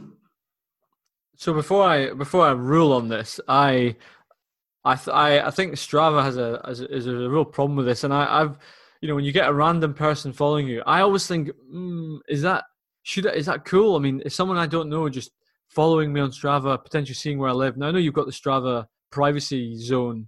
Um, anyway, I, I'm obviously over it because I let most people who request to follow me follow me. But I find it bizarre. I always find it bizarre when someone random wants to follow me, and I, I tend to assume it's because they've either seen me at a race or they've seen they've they've seen me on a segment, and I don't know. They must I must be running training for a similar time to them to make it interesting to follow me. Otherwise, I have no idea why you'd want to follow me. And The, as Kyle's told me in the past, the nonsense I put on Strava. So in Graham's case, I think firstly, maybe he should be flattered that his training is interesting enough for someone to follow. Maybe the guy is a is a thirty-eight minute ten K runner and wants to understand how to, or is thirty-nine minute and wants to understand how to get to thirty-eight like Graham. Um, on the other hand, if the this whole, so that's the first part of his com- concern. I thought, oh, fair enough. The guy's spotted him, wants to follow him. But then the comment, great effort, would appreciate a follow back. F R O Not interested. I would bin him, honestly. That is that. It's like this. What is he just trying to? Because as if there's like a kudos in having a certain number of followers. Is that what that's he wants exactly to do? What he, that's what it see, sounds like, doesn't it? Like he's just wanting to follow you because he wants to get more followers. It's a bit sad, isn't it? It is a bit like, sad. That is. I mean, I like. I mean, I'm on Strava, and like I've, you know, I'm. I've got a few followers, and I'll try and follow people I'm interested in, and, or I've got some sort of association. And, um, and you know, I'm not very good with social media and, and Strava and things, but like I, I've got like no, I'm not going to be like, oh, I've got X number of followers. I, I've never want to just start following people for them to, in the hope that they follow me back. Like, mm-hmm. It's just a bit strange. Like, you know, what? Why? Why does he want to follow back? Like, you know, is it for? Is he? Is he a good mountain biker and he wants to like get sponsorship and things like that? I don't. I don't know. Who knows? But it's a, it's all a bit. It's all a bit weird. You know, the the time it takes to send an e- send a comment saying great effort, would appreciate a follow back from one person. What what's that one person? He, if he writes this, follows all these random folk. Um, you know what? How how much t- how time consuming would that be? For for what for what output, for what reward would you, or outcome would you get? I don't know. So does anyway, it mean if I find out his name? I don't know if you want. So let's let's keep it. You might be a T R S listener. We need uh, as many followers as we joking. Um, I'm trying. I'm just trying to work out the if I can. If I'm looking on Graham Strava, I don't follow Graham, but he's on. He's a. Uh, he's locked down, so there must be a. There must be a way to find it anyway. So my ruling is not. Do not give him the follow back. What do? What's your ruling? I would say the same. Uh, unless he's really, he's, if he's only got five followers, then just give him a follow. Make him feel there. Uh, yeah, but why should Graham? Why should Graham have to now put himself through seeing a lot of mountain bike nonsense? Come on, honestly, like no, this. I've I've got friends who bike, right, and and if they know this, no, they know. No offense, if it's if you're only mountain biking, you're not getting followed because I'm not that interested in seeing it. You know, Strava's Strava is a is a training tool, and I, in the sense, there's you know, if I'm if it's going to sound really mean, but unless someone's training is useful to me or I'm interested in their running, honestly, they're not getting a follow because it's Strava. If you followed everyone, imagine you had hundreds of people in your feed, it would well, just be chaos. That. I um, I remember like someone followed me. I didn't know who they were, and I thought, you know what, I wasn't thinking. I just I followed them back. You know, like in the early days of Strava. Then they messaged me saying, "Why did you follow me?" I felt like, oh, sorry, you followed me, so I followed you. That was when I didn't know, the, not the etiquette of Strava, but I just thought he followed me, I follow him, and he, then he commented on why I followed him. I didn't know why I followed you. I don't know. Do you know like, what I do? He, I do like. like why, why, why do you want to follow me? And I was like, I don't, I don't, because you followed me. So. I do like the new feature they've got in Strava that you can have favorited athletes. So, for example, you're one of my favorited athletes. So, oh, whenever you upload oh. something, you're whenever you upload something, it's at the top of my list. Yes, yeah. Is anyone? If, uh, well, I'm, I'm, I'm so uh, I'm humbled to, to know that I've reached your your favorited athletes. I don't can I, you know I haven't got the premium Strava yet, but I'm gonna maybe take up the two month Strava in the next couple of weeks. Oh yeah, yeah. Fee just did that. Decide whether or not I keep it. But uh, I'm looking forward to. Can I don't know if I can favorite my athletes. Sure. I think you can. I think it's. Uh, I think anyone can. Anyone can do it. So anyway, I think we're unanimous here, Graham. Don't follow him back. That's the. That's the ruling here. But uh, I love the. I love the. I love the discussion. Yeah. Wow. Grand. Well, I think, folks, uh, we've we've we've actually given you a lot of uh, a lot of chat, a lot of banter, hopefully. Um, and uh, a lot of great interviews from Nigel, from Ali, from uh, mm. Ron Morrison as well. It's been it's been brilliant. So will we round off the show, Tom?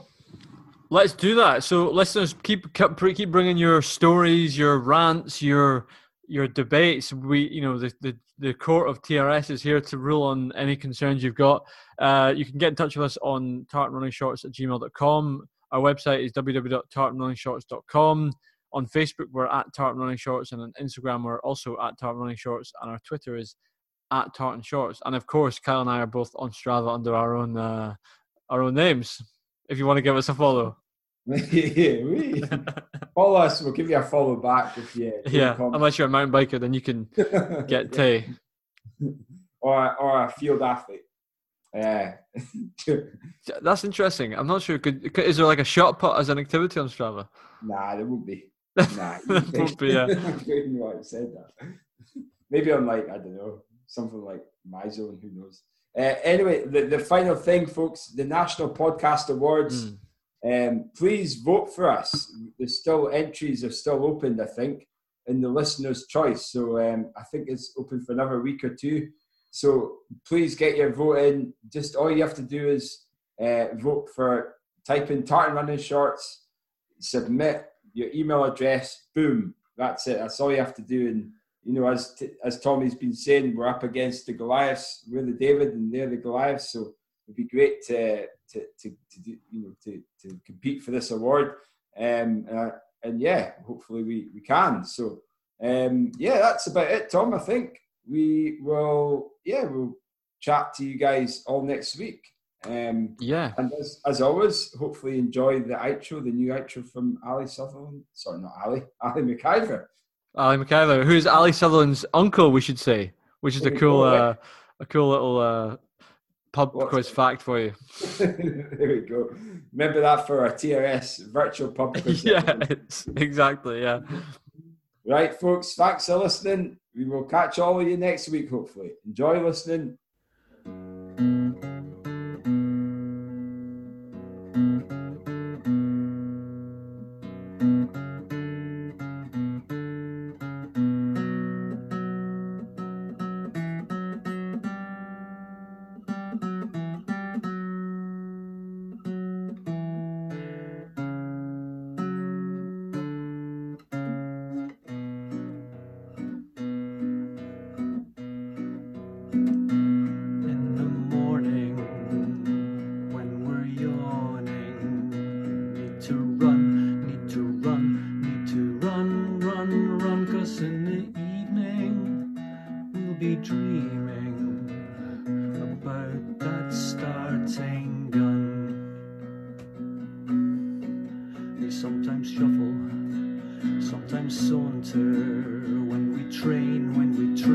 Running